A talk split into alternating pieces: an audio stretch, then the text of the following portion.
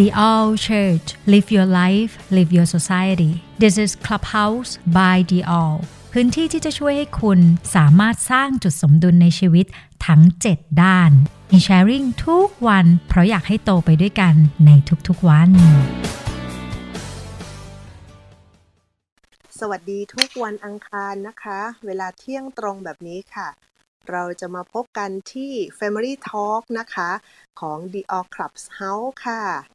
ค่ะ วันนี้นะคะก็เป็น EP ที่ 9 แล้วค่ะ วันนี้เป็น EP ที่เสริมสร้างเรื่องของความสุขและก็ความมั่งคั่งนะคะ ก็ยังคงอยู่ในธีมของเรื่องการเงินครอบครัวนะคะ การเลี้ยงลูกให้ฉลาดแบบชาวยิวนะคะ แล้วก็การเลี้ยงลูกให้มีความคิดที่ดีมีวินัยแบบเด็กญี่ปุ่น แล้วก็วันนี้นะคะ ก็เป็น EP ที่ค่อนข้างที่จะแบบลงดีเทลเลยค่ะ ถ้าทุกท่านได้ฟังนะคะ จะต้องร้องว้าวมากๆเลยค่ะสำหรับความสุข และความมั่งคั่งแบบง่าย ๆ ที่เราจะเสริมสร้างให้กับสามีของเราได้นะคะวันนี้ก็ดีใจมากๆนะคะ ที่ได้กลับมาเจอกับทุกท่านอีกครั้งหนึ่งนะคะ คุณรอคอยทุกวันอังคารเลยค่ะ ที่จะได้มีโอกาสมาคุยกันนะคะ ในเรื่องของครอบครัวค่ะ เราคือดีออค่ะดีออก็คือชุมชนนะคะ หรือสังคมที่เราอยากจะสร้างขึ้นมาเพื่อให้เป็นชุมชนแห่งความเป็นเพื่อนค่ะ เป็นพี่เป็นน้องนะคะ และเราก็สามารถที่จะแลกเปลี่ยนประสบการณ์ และแบ่งปันความสามารถที่มีอยู่นะคะ ซึ่งในแต่ละคนเนี่ยมีความสามารถที่แตกต่างกันแน่นอนค่ะ แต่เชื่อไหมคะว่าความสามารถที่แตกต่างกันนี้นะคะ จะเสริมสร้างความรักความผูกพันเสริมสร้างชีวิตซึ่งกันและกันนะคะ ให้ไปสู่ถึงจุดที่ประสบความสำเร็จ แล้วก็มีความสุขร่วมกันได้อย่างดีทีเดียวเลยล่ะค่ะนะคะ โดยที่เราก็จะไม่เลือกเพศ ชั้นวันณะอายุนะคะ เพราะว่าความเป็น Family นะคะ หรือความเป็นคลับเป็นดีออของเราเนี่ยเราสามารถรวมตัวของเรานะคะ แล้วก็อยู่ได้แบบเป็นตัวของเราเองได้ที่นี่นะคะ เพราะเราถือว่าทุกคนค่ะ มีคุณค่า และต่างถูกสร้างมาเพื่อเหตุผลบางอย่าง ซึ่งกันและกันเสมอค่ะ โดยสโลแกนของเรานะคะ live your life live your society นะคะ เป็นชุมชนที่เสริมสร้างความรักซึ่งกันและกันอย่างแท้จริงค่ะขอต้อนรับทุกท่านนะคะ เข้าสู่ Family Talk อีกครั้งหนึ่งค่ะ EP ที่ 9 แล้วนะคะ วันนี้ค่ะกุลนะคะกุลชมาสอนปลื้มจิตก็เป็น moderator ประจำรายการนะคะ หวังว่าทุกท่านก็คงจะยังไม่เบื่อกันไปซะก่อนนะคะ แล้ววันนี้ค่ะ คุณมี moderator สาวสวยน่ารักอีกท่านหนึ่งนะคะ คนนี้ก็ปกติเธอมีรายการของเธออยู่แล้วนะคะ Power of Book ค่ะ เป็นรายการที่แบบรวมหนังสือดีๆ มาให้คนฟังนะคะ ที่ต้องการสาระดีๆ แต่ไม่มีเวลาที่จะไปอ่านหนังสือเองนะคะ เธอเป็นแบบว่า bookworm อะคะ อ่า bookworm ค่ะ เป็นหนอนหนังสือตัวจริงนะคะ เธออ่านหนังสือแล้วเธอก็มาสรุปให้นะคะ หลายดิฉันเองนะคะกุลก็เป็นคนหนึ่งที่ติดตามรายการของเธออย่างเหนียวแน่นเลยนะคะ เพราะคุณเป็นคนชอบฟังค่ะนะคะ แล้วเขาก็โอ้สรุปได้ดีมากๆนะคะ เหมือนกับอ่านหนังสือเล่มนั้นด้วยตัวเราเองเลยนะคะ วันนี้มาเป็น moderator ร่วมกับกุลนะคะ สวัสดีค่ะน้องบูบีค่ะ สายสมรรัตดาค่ะ สวัสดีค่ะพี่กุลเย้ดีใจมากๆนะคะ โปรไฟล์ของเธอยินดีนะค่ะ วันนี้เธอมาเป็น moderator ในรายการ Family Talk นะคะ เธอแต่งงานมาแล้วถึง 3 ปีค่ะนะคะ ก็เป็นหนุ่มสาวรุ่นใหม่นะคะ ที่แต่งงานมีครู่ครองแล้วค่ะ ปัจจุบันเธอเป็น Content Creator นะคะ อยู่ที่ The Grow Up Channel นะคะ and Digital Marketing Consult ค่ะ และที่สำคัญเธอเคยทำงานทางด้านสื่อคอนเทนต์นะคะ เพจรีวิวเชียงใหม่มาถึง 8 ปี นะคะ ความรู้ความสามารถของเธอเนี่ย เธอจบเกียรตินิยมอันดับหนึ่งของมหาลัยเชียงใหม่เลยทีเดียวนะคะ สุดยอดไปเลยนะคะ วันนี้อยากจะเห็นหน้าสามีสาวคนเก่งจังเลยนะคะ ว่าวันนี้เธอคว้าเด็กเกียรตินิยมเชียงใหม่เนี่ยมาเป็นสีภรรยานะคะนะคะก็สุดยอดมาก ๆ นะคะ ที่มาทำรายการ Family อ่า Family Club ด้วยกันนะคะในวันนี้ค่ะ โอ้โห วันนี้สามีมาฟังด้วยนะคะพี่กุลโอ้เสริมเสริมสร้างครอบครัวเนอะวันนี้เขินเลยนะคะสริมวันนี้สร้างครอบครัวอย่างแท้จริงเลยค่ะ ค่ะ ขอบคุณพี่กุลมากเลยนะคะ สวัสดีอาจารย์หนิงด้วยนะคะ สวัสดีพี่ฝ้ายนะคะ แล้วก็สวัสดีออเดียนทุกท่านเลยนะคะ ที่มาติดตามรายการดีๆ ของเราในวันนี้นะคะ วันนี้ตื่นเต้นมากเลยค่ะพี่กุลเพราะว่าเราจะพบกับ guest speaker แขกรับเชิญสาวสวยของเรานะคะ พี่หนิงของเรานั่นเองนะคะ อาจารย์จิราพรศรีวงศ์ค่ะ เป็นรองประธานองค์กรคริสตจักรบูรรณาการนะคะท่านสมรสมาแล้ว 25 ปีนะคะในปัจจุบันเนี่ย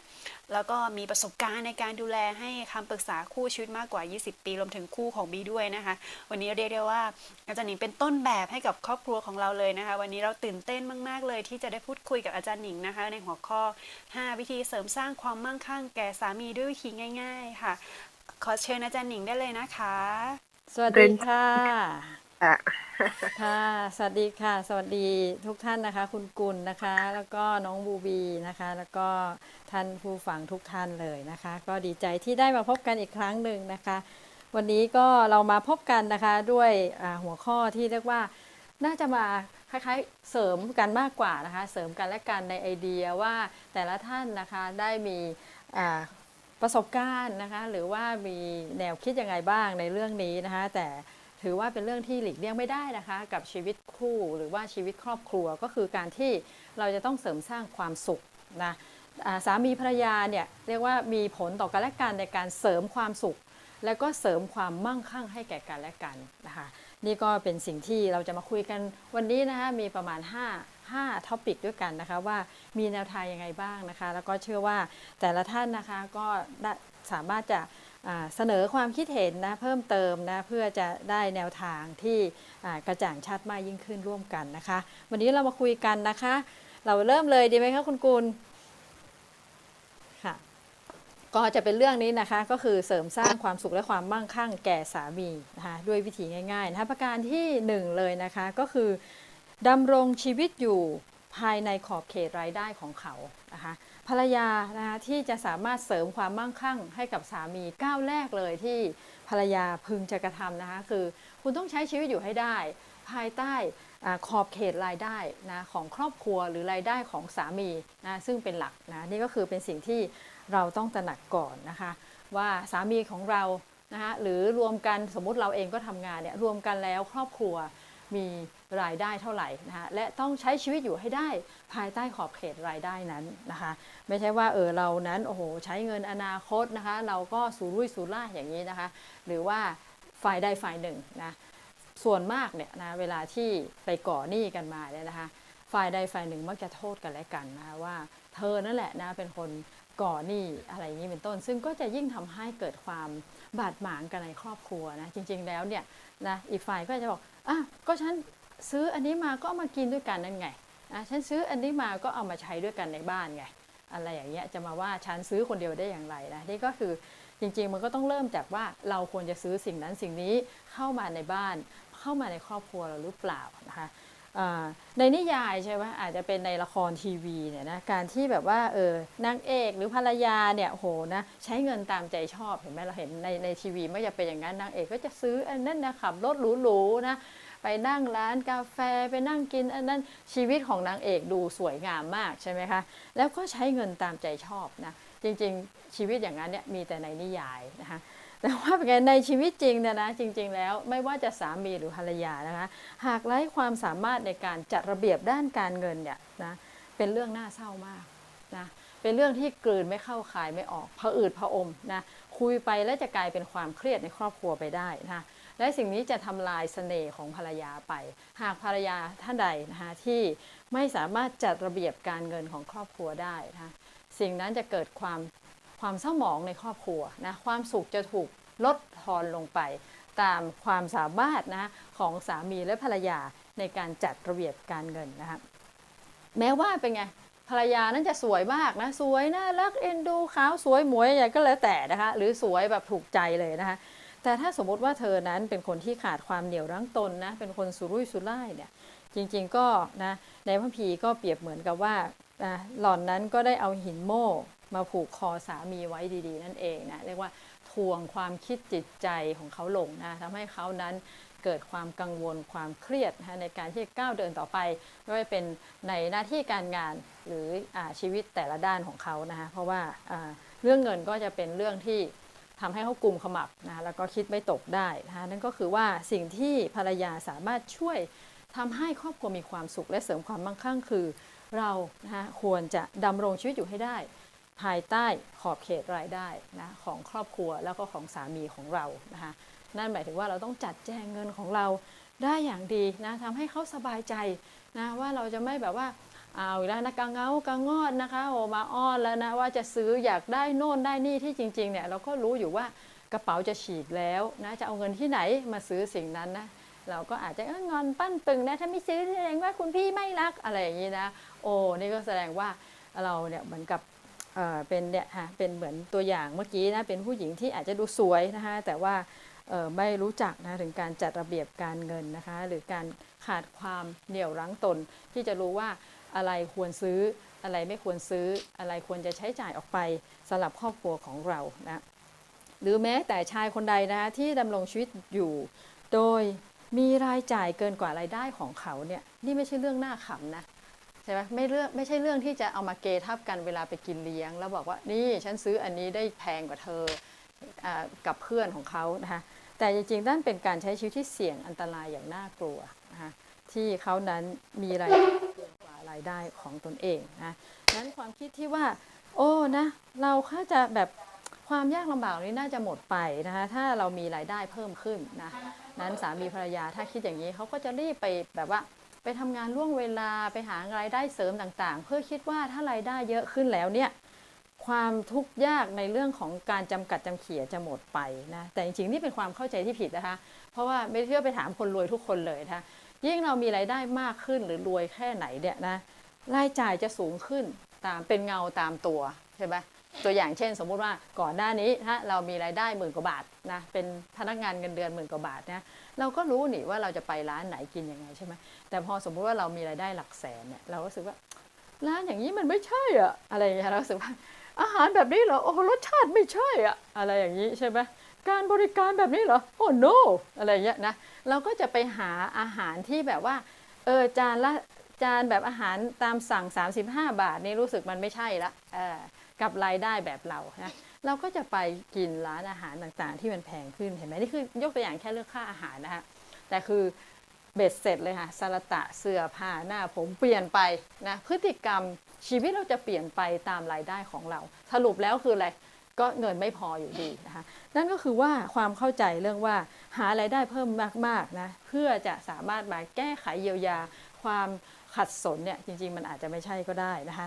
จริง ๆ เรียกว่าเกาไม่ถูกที่ขัน ที่ถูกต้องคือก็ต้องควบคุมรายจ่ายนะเราต้องรู้ว่าเงินเนี่ยมันไปไหนบ้างนะแล้วก็ควบคุมตรงนั้นเนี่ยอันนี้คือเรียกว่า มามาแก้ที่ตัวเราเองนะคะในเรื่องของการเรียนรู้การจัดระเบียบการเงินส่วนตัวของตัวเองจริงๆอันนี้ต้องต้องเป็นก่อนที่จะแต่งงานแล้วนะคะที่จะต้องสามารถจัดระเบียบการเงินของตัวเองได้นะคะเพื่อจะสามารถช่วยให้ครอบครัว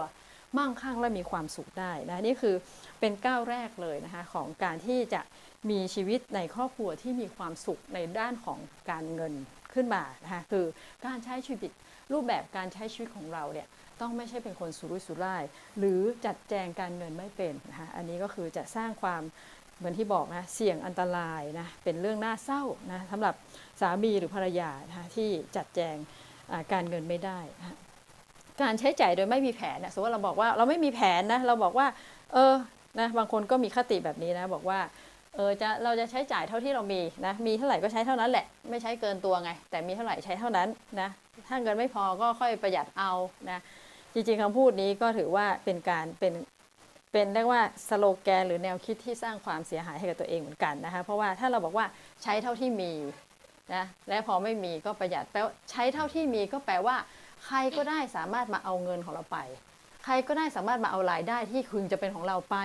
ไม่ว่าจะเป็นคนขายเนื้อ คนขายขนมปัง คนขายของออนไลน์ทุกคนสามารถมาฉกฉวยเอาเงินก้อนนี้เราไปได้หมดเพราะใช้เท่าที่มีแปลว่าใครก็ได้ถ้าสมมติว่ามาโน้มน้าวเราได้นะมาในโอกาสอารมณ์ประจบเหมาะรุเราก็เราก็ยอมให้เขาเอาเงินของเราไปหมดเลยนะคะเท่าที่เรามีไงโอ้โหนะนี่คือเป็นสิ่งที่อันตรายนะคะในแนวคิดแบบนี้นั่นเองนะว่า การใช้จ่ายโดยไม่มีแผนนะก็เท่ากับเป็นการบอกว่าใครๆก็สามารถมารับเอาเงินรายได้ของฉันไปได้จนหมดเกลี้ยงนะจนไม่เหลือเป็นส่วนของเราไว้บ้างเลยนะคะนั่นก็นะน่าเป็นห่วงนะเรามาดูนะคะว่าวิธีภาคปฏิบัติของการที่จะดำรงชีวิตอยู่ภายใต้ขอบเขตรายได้ของเขาทำได้ยังไงบ้างนะอันแรกก็คือเราจะต้องเป็นคนที่สามารถสำรวจสภาพการเงินของครอบครัวก่อนว่า สามีของเรามีรายได้ต่อเดือนต่อปีเท่าไหร่นะคะตัวเราเองมีรายได้ต่อเดือนต่อปีเท่าไหร่นะก็เอามานะะเสร็จแล้วก็ต้องมาคำนวณความมั่งคั่งสุทธินะศัพท์พวกนี้จะเป็นศัพท์บัญชีนะแต่จริงๆก็คือว่าเอามาคำนวณโดยการเอาทรัพย์สินที่มีทั้งหมดนะมาลบหนี้สินนะที่มีอันนั้นแหละก็จะเรียกว่าความมั่งคั่งสุทธิขึ้นมานะทรัพย์สินคืออะไรบ้างนะก็เขียนไปให้หมดเลยนะคะ เท่าที่เรามีนะไม่ว่าจะเป็นเงินสดในกระเป๋าตังเรานะ เงินในบัญชีออมทรัพย์ เงินในบัญชีฝากประจำนะบางคนมีหุ้นก็เขียนลงไป บางคนมีกองทุนรวมก็เขียนลงไป หรือใครมีบ้านก็เขียนลงไปนะใครมีรถยนต์ก็เขียนลงไปอะไรอย่างเงี้ยทั้งหมดเนี่ยเขาเรียกว่าเป็นทรัพย์สินนะเสร็จแล้วก็เขียนรายการหนี้สินลงมานะไม่ว่าจะเป็นหนี้บัตรเครดิตหนี้เงินผ่อนสินเชื่อรถยนต์หนี้กู้ยืมกยศนะหนี้อะไรก็แล้วแต่นะเงินค้างชำระค่าเช่าอะไรเนี่ยเรียกว่า เขียนรายการหนี้สินออกมานะคะหักลบกบหนี้ก็จะกลายเป็นความมั่งคั่งสุทธิของครอบครัวนะนี่ก็คือเป็นสิ่งที่อันแรกเลยที่ต้องรู้คือสรุปแล้วนะครอบครัวเรามีความมั่งคั่งสุทธิเท่าไหร่ก็คือเอาทรัพย์สินมาลบออกจากหนี้สินนะแต่มีข้อแนะนำก็คือว่าทรัพย์สินเนี่ยเวลาท่านเขียนเนี่ยแล้วมันต้องเขียนมูลค่าลงไปใช่ไหมตัวอย่างเช่นบ้านอย่างเงี้ยใช่ไหมเราอาจจะซื้อบ้านมาในราคาล้านห้าสมมุตินะ แต่มูลค่าที่เราเขียนเนี่ยเราต้องเขียนมูลค่าที่เราจะสามารถขายได้นะบ้านส่วนมากเนี่ยพวกอสังหาริมทรัพย์ส่วนมากจะขายแล้วจะแพงขึ้นใช่ไหมเราอาจจะบอกว่าราคาที่ขายได้คงจะเป็นล้านแปดหรือ 2 ล้านเราเขียนได้ เราไม่จำเป็นต้องเขียนราคาที่เราซื้อนะ ตรงข้ามนะสมมุติเป็นรถยนต์เนี่ยเราซื้อมาสมมุติเราซื้อมาล้านหนึ่งลดราคาล้านหนึ่งคิดว่าขายมันจะขายได้ล้านไหมไม่ได้นะ เราก็ต้องรู้ว่าทรัพย์สินอะไรที่จริง ๆ มันจะเสื่อมค่าตามเวลาที่ลดลงนะรถเนี่ยขายนะอาจจะเหลือแค่ 2 0 0แสนก็ได้ อย่างนี้เป็นต้นนะคะ ดังนั้นเนี่ยเวลาเขียนมูลค่าทรัพย์สินที่จะไปหักลบกับหนี้สินและการความมั่งคั่งเนี่ยให้เขียนมูลค่าที่จะขายได้ ไม่ใช่เขียนมูลค่าที่ตอนที่เราซื้อมาใหม่ ๆนะเพราะว่ามันมีค่าเสื่อมราคาอะไรลงไปนะนี่ก็คือสิ่งที่เรียกว่าเราต้องลองดูนะอย่างแบบเป็นธรรมกับตัวเองว่าตกลงเรามีความมั่งคั่งสุทธิเท่าไหร่นะ อีกอันหนึ่งที่เราควรจะคำนวณนะเขาเรียกว่าเป็นมูลค่าทรัพย์สินที่ควรจะมีในช่วงแต่ละอายุนะคะหมายถึงว่าตอนนี้เราอายุ 30นะมูลค่าทรัพย์สินที่เป็นเป้าหมายของครอบครัวที่ควรจะเป็นมันคือเท่าไหร่นะถ้าถ้าครอบครัวนี้สามีภรรยาอายุประมาณ 40 มูลค่าทรัพย์สินที่ส่วนใหญ่นะที่เขานึกว่าเป็นความมั่งคั่งสุทธิมันควรจะเป็นเท่าไหร่นะมีสูตรให้เราคิดนะง่ายๆนะคือเอาอายุของเรานะคะพี่น้องอาจจะลองทดเลขดูตรงนี้ก็ได้นะว่า ความมั่งคั่งสุทธิที่ควรจะเป็นนะคือเอาอายุของเรานะคูณกับรายได้ต่อปี แล้วเอามาหารด้วย 10นะก็จะเป็นความมั่งคั่งสุทธิที่เกิดขึ้นนะเราลองทดเลขดูตอนนี้นะสมมุติว่านะเรามีรายได้ต่อเราเรามีรายได้ใช่ไหมสมมุติว่าคิดเป็นเดือนแล้วเอามาคูณ 12 ก็ได้ สมมติบางท่านนะมีรายได้เดือนละ 4 0,000 ใช่ไหมคะอ่าสี่หมื่นนะคะต่อปีก็คูณ 12นะก็เป็น 48,000นะ สมมุติว่าคนนี้นะอายุ 40นะอายุ 40นะก็เสร็จแล้วก็เอามาหารด้วย 10นะเนี่ยคนนี้ก็คือความมั่งคั่งสุที่ของเขาควรจะเป็นที่1ล้าน9แสน2หมื่นบาทอย่างนี้เป็นต้นอ่านี่ท่านก็สามารถอันนี้เป็นอะไร อันนี้ก็คือเป็นเกณฑ์มาตรฐานนะที่คนคนนั้นนะควรจะเป็นนะก็คือความมั่งคั่งสุทธิที่ควรจะเป็นคือ 1 ล้านกว่าบาทนะ แต่เราต้องมาดูความมั่งคั่งสุทธิที่แท้จริงของครอบครัวของเรานะทำได้อย่างไรก็คือเอาทรัพย์สินลบหนี้สินนั่นเองนะนี่คืออเรียกว่าการดำรงชีวิตอยู่ภายใต้ขอบเขตเนี่ยในประการแรกก็คือเราจะต้องรู้สภาพการเงินว่าเฮ้ยเราเนี่ยต่ำกว่าเกณฑ์มาตรฐาน หรือว่าเรานั้นโอ้แน่นอนสบายมากนอนมาเลยนะเรานั้นมีความมั่งคั่งสุทธิเนี่ยสูงกว่าเกณฑ์มาตรฐานนะอีกอย่างหนึ่งนะคะของการใช้ชีวิตอยู่ภายใต้ขอบเขตรายได้ของเขาก็คือว่า เราจะต้องจัดแจงนะรายได้ของเขาออกมานะคะเป็นแผนงบประมาณของครอบครัวนะเอารายได้ที่มีอยู่ทั้งหมดเนี่ยมาเป็นแผนงบประมาณครอบครัวเรียกว่าแผนการใช้จ่ายนะแผนการใช้จ่ายโดยรวมๆเนี่ยต้องทำออกมาเป็นเขียนเป็นค่าใช้จ่ายตายตัวที่มีใน 1 ปี ค่าใช้จ่ายนะโดยดูความจำเป็นเป็นหลักของครอบครัวว่าส่วนใหญ่นะค่าใช้จ่ายอื่นนะเอาพับไปก่อนนะเอาก่อนไปมาคุยกันเลยว่า ครอบครัวของเราเนี่ยความจำเป็นในการใช้จ่ายจริงๆอะค่าใช้จ่ายหลักมันคืออะไรบ้างนะตัวอย่างเช่นนะค่าผ่อนบ้านนะเพราะเราซื้อบ้านใช่ไหมเราต้องผ่อนบ้านนะนะเป็นค่าใช้จ่ายตายตัวรายปีประมาณเท่าไหร่นะคะหรือบางคนไม่ผ่อนบ้านก็ได้ คนเช่าบ้านอยู่อย่างเงี้ยก็ต้องเขียนใช่ไหมเป็นเป็นเป็นฟิกคอสลงมานะคะค่าชำระหนี้นะเราต้องชำระหนี้ปีละเท่าไหร่นะค่าเล่าเรียนหรือค่าเทอมของลูกนะ หรือสิ่งอำนวยความสะดวกที่เราซื้อมาว่าจะเป็นรถยนต์นะหรือต่างๆนะที่เราซื้อมาเท่าไหร่ หรือบางคนต้องจ่ายค่าประกันชีวิตนะสิ่งต่างนี้เรียกว่าเป็นค่าใช้จ่ายหลักนะที่ฟิกคอสหรือว่าค่าใช้จ่ายตายตัวต่อปีนะอันนี้เรียกว่าเป็นความจำเป็นหลักของครอบครัว ที่ต้องเขียนลงมาในแผนการใช้จ่ายนะหลังจากมีความนี่คือแผนการจะเป็นหลักแล้วนะอีกอันที่ต้องลงในค่าใช้จ่ายก็คือ วางแผนเก็บออมนะอีก 10%นะ 10%ต่อปีนะหรือ 10%ต่อเดือนก็ได้นะเอารายได้ของครอบครัวทั้งหมดเนี่ยหัก 10%เก็บไว้เป็นเงินออมนะสิ่งนี้จะช่วยให้เราสามารถมีเงินอนาคตที่สบายนะของทางครอบครัวได้นะคะอีกอันก็คือต้องมีเงินอันนี้สำคัญมากนะเขาเรียกว่าบัญชี 191นะหรือเรียกว่าเป็นพาเงินเผื่อภาวะฉุกเฉินของครอบครัว มันมีหลายอย่างนะคะที่เกิดขึ้นที่เป็นสิ่งที่คาดคาดไม่ถึงอาจจะเกิดขึ้นนะ เงินฉุกเฉินครอบครัวนั้นควรจะเก็บไว้ประมาณ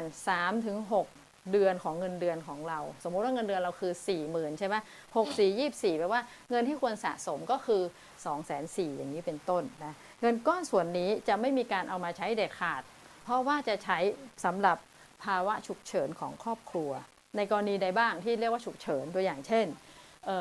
คนในครอบครัวเจ็บป่วยใช่ไหมคะหรือคนในครอบครัวเกิดอุบัติเหตุ นะหรือสามีเราอยู่ๆต้องตกงานนะถูกออกจากงานนะหรือมีไฟไหม้บ้านนะมีภาวะวิกฤตต่างๆ มีเหตุไม่คาดฝันต่างๆ เราจะเรียกบัญชีก้อนนี้ว่า 191นะซึ่งต้องเป็นประมาณ 3-6 เดือนนะคะของเงินเดือนของสามีของเรานะคะก็ต้องเก็บไว้นะคะหลักการออมนะมีง่าย ๆ ก็คือ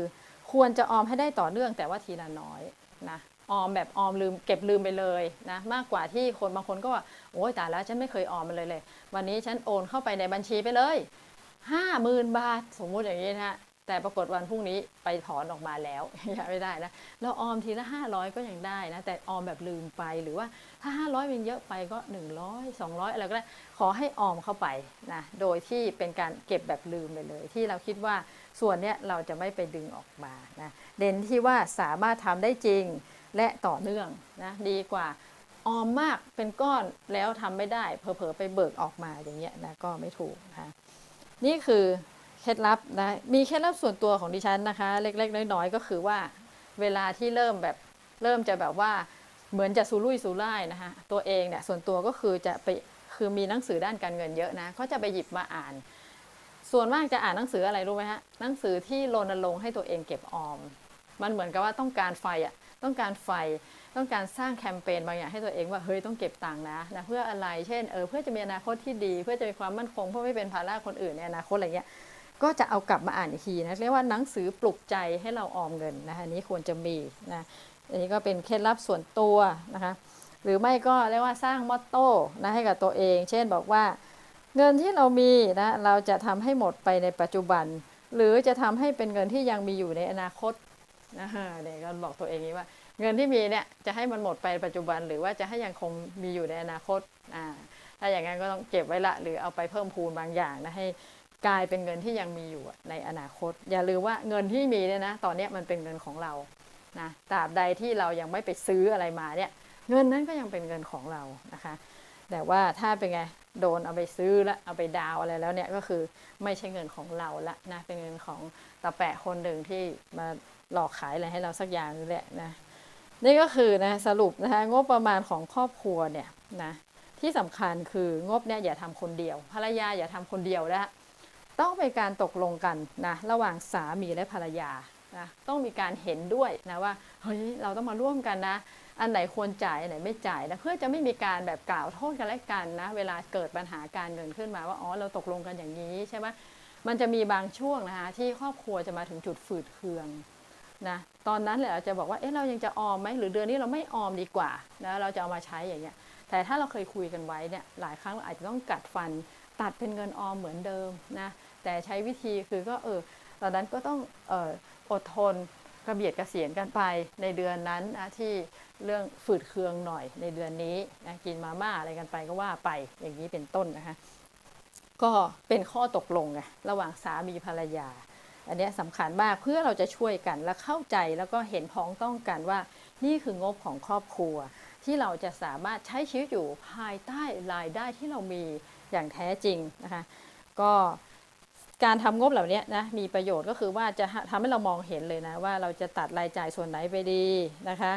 แล้วก็จะนำไปใช้อะไรดีอะไรอย่างนี้เป็นต้นนะคะ นี่ก็การทำงบเนี่ยจะช่วยให้เราเรียนรู้ที่จะ นำรายได้ของครอบครัวมาใช้อย่างเกิดประโยชน์มากที่สุดต่อปัจจุบันและอนาคตด้วยนะคะแล้วก็นี่ก็คือเป็นก้าวแรกนะของความมั่งคั่งนะของครอบครัวนะก็คือใช้ชีวิตอยู่ภายใต้ขอบเขตรายได้ของเขาค่ะ โอ้โห อันนี้นะคะ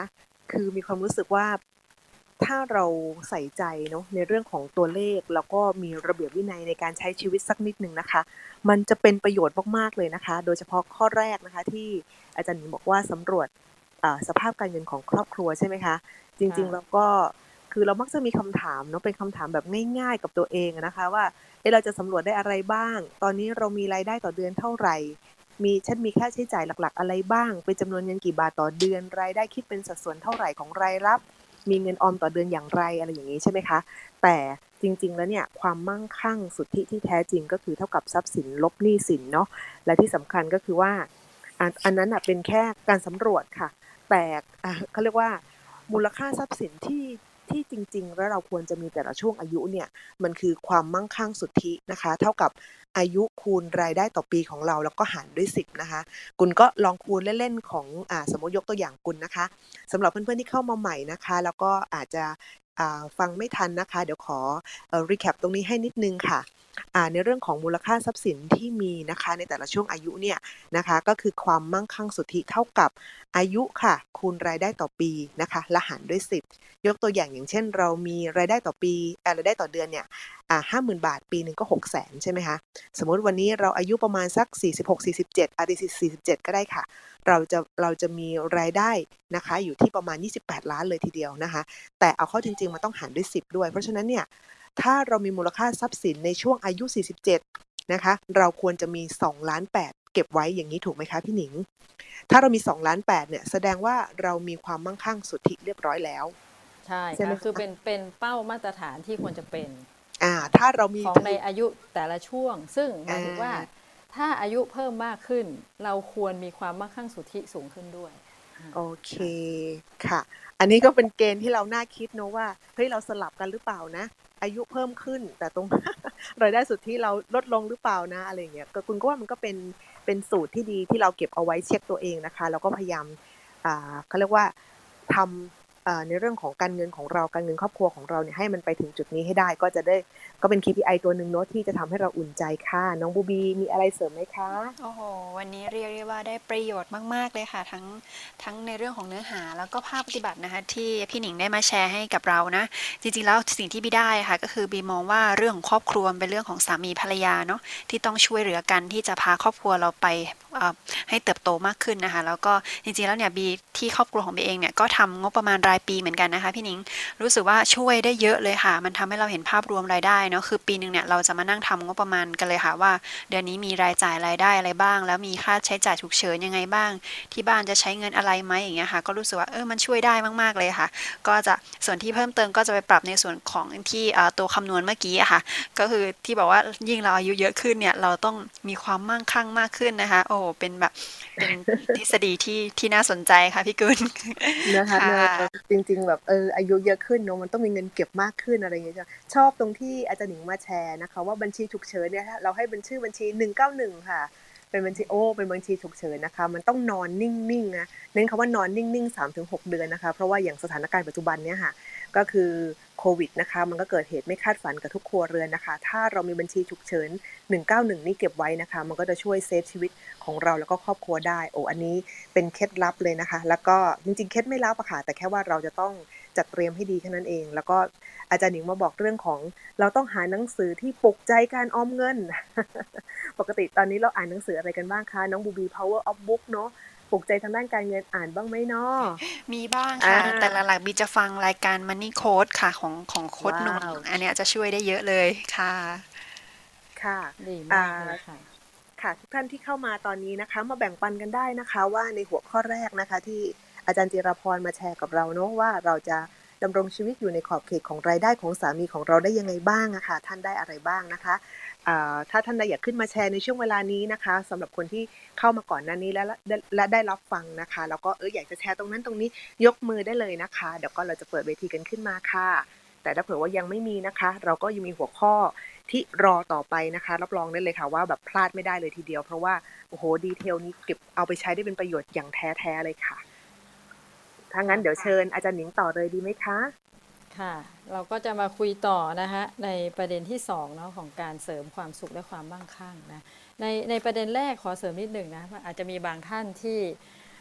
มองไม่ออกนะว่าจริงๆแล้วเนี่ยเรามีรายจ่ายอะไรกันแน่ในครอบครัวของเรานะคะเขาบอกว่ามีการสังเกตช่องทางการเงินของเราเนี่ยว่ามันเล็ดลอดไปทางไหนได้บ้างก็คือ ลองจดรายจ่ายทั้งหมดของเราลงมานะใน ต่อเนื่องกัน 3 เดือนนะคะ เดือนนี้มีอะไรแต่ละวันจ่ายอะไรจดลงมาให้หมดเลยนะ จดจดจดจดจดนะครบ 30 วันนะเก็บไว้นะคะ แล้วก็ทำอย่างเงี้ยสเดือน เสร็จแล้วมาสังเกตดูว่าช่องทางการไหลออกของเดินของเงินของเรานะมันไหลไปทางไหนบ้าง เราก็จะพบหมวดหมู่ใช่ไหมว่า เงินส่วนมากของเราใช้จ่ายไปกับด้านอะไรนะเสร็จแล้วเราก็ต้องเอาทั้งหมดเนี่ยมาวิเคราะห์ร่วมกับสามีของเราว่าโอ้ครอบครัวของเราเนี่ยใช้จ่ายเอ็นเอียงไปด้านไหนบ้างนะนี่คือเป็นการเรียกว่า สังเกตตัวเองที่ดีว่า เออ จริงๆเนี่ยแผนเป็นอย่างนี้นะ แต่ช่องทางการไหลออกไปมันเป็นอย่างนี้แฮะนะเราก็จะได้มาปรับแผนให้มันเหมาะสมว่าอันไหนคือความจำเป็นของครอบครัว แล้วอันไหนเนี่ยมันมักจะเป็นแล้วว่าเป็นเป็นจุดอ่อนที่เงินจะไหลไปช่องนี้แม้ไม่จำเป็นนะก็จะได้จะได้เห็นมันจะโชว์ออกมาเลยนะถ้าเราลองจดดูสัก 3 เดือนนะคะ ค่ะงั้นมาดูเรื่องที่ 2 เลยนะคะของการที่จะเสริมความสุขและความมั่งคั่งให้กับครอบครัวก็คือส่งเสริมเขา ให้ก้าวหน้าเป็นพิเศษนะภรรยานั้นสามารถนะแอบนะเรียกว่าแอบสามารถนะส่งเสริมสามีให้ก้าวหน้าเป็นพิเศษได้นะคะ มีวิธีการที่จะแนะนำนะอยู่ประมาณ 2 3 4 วิธีนะได้แก่นะคะภรรยาเนี่ยต้องพยายามเข้าใจเกี่ยวกับงานของเขาให้มากที่สุดนะคะไม่ไม่ใช่เป็นคนแบบสรู้สเห็นนะแต่หมายถึงว่าต้องเข้าใจว่าสามีเราทำงานเกี่ยวกับอะไร งานนี้จะทำงานกี่โมงถึงกี่โมงนะ ความสามารถหรือความชำนาญพิเศษที่เขาต้องมีนะเรียกว่าหรือองค์คาพยพอะไรที่มันเกี่ยวข้องกับงานของสามีเราบ้างนะอันเนี้ยถ้ายิ่งเราเข้าใจงานตัวงานของเขามากที่สุด เราจะเข้าใจเขาใช่ไหมเราจะไม่แบบว่าโทรตามเมื่อไหร่ที่จะกลับบ้านอะไรอย่างนี้ใช่ไหมหรือเราก็แบบว่าไม่ไม่ไปเข้าใจทีมงานของเขา ไม่เข้าใจเพื่อนร่วมงานของเขา ไม่เข้าใจบริษัทหรือองค์กรที่เขาทำงานอยู่ด้วย ไม่เข้าใจธรรมชาติเนื้องานเขาว่าเขาต้องออกไปพบลูกค้าอย่างไรนะเวลาทำงานเขาคือเมื่อไรนะอันนี้ก็คืออันแรกเนี่ยสำคัญมากมีผลต่อความความก้าวหน้านะของสามีโดยตรงคือภรรยานะต้องพยายามเข้าใจเกี่ยวกับงานของสามีให้มากที่สุดนะยกเว้นแต่ว่าสามีคุณเป็นแบบ CIA เป็นแบบสายลับนักสืบอะไรอันนี้เขาอาจจะไม่บอกเรานะ เรารู้ในหนังใช่เห็นว่าโอ้โหนะ สุดท้ายเนี่ยหนังหนังเรื่องนี้ก็จะมาแบบเฉลยว่า จริง ๆ ทั้งต่างคนนะสามีและภรรยาต่างเป็นนักสืบสายลับทั้งคู่เลยอะไรอย่างนี้นะแต่แกล้งมาเป็นแบบโอ้นักเขียนอะไรก็เป็นแม่บ้านอะไรนะคนทำสวนอะไรอย่างนี้นะแต่ว่านะสรุปนะในชีวิตจริงก็คือว่าภรรยาที่ดีเนี่ยควรจะเข้าใจเนื้องานของสามีเพื่อจะเข้าใจเขานะเพื่อเราจะเห็นช่องในการจะสนับสนุนเขาทางใดทางหนึ่งได้นะคะประเด็นที่2นะคะของการที่จะ เสริมสร้างเขานะให้ก้าวหน้าเป็นพิเศษก็คือว่า ให้ความช่วยเหลือเป็นพิเศษในสิ่งที่เขาต้องการ ขอย้ำว่าในสิ่งที่เขาต้องการนะแปลว่าเป็นไง ถ้าเขาไม่ร้องขอความช่วยเหลือ ก็อย่าไปแทรกแซงงานของเขานะแต่นะในงานของเขาเนี่ยบางครั้งเขาก็อยากได้แรงหนุนนะคะจากภรรยานะให้ความช่วยเหลือพิเศษ ในสิ่งที่เขาต้องการนะคะ เพื่อส่งเสริมให้สามีนั้นได้ปฏิบัติงานได้อย่างเรียบร้อยนะ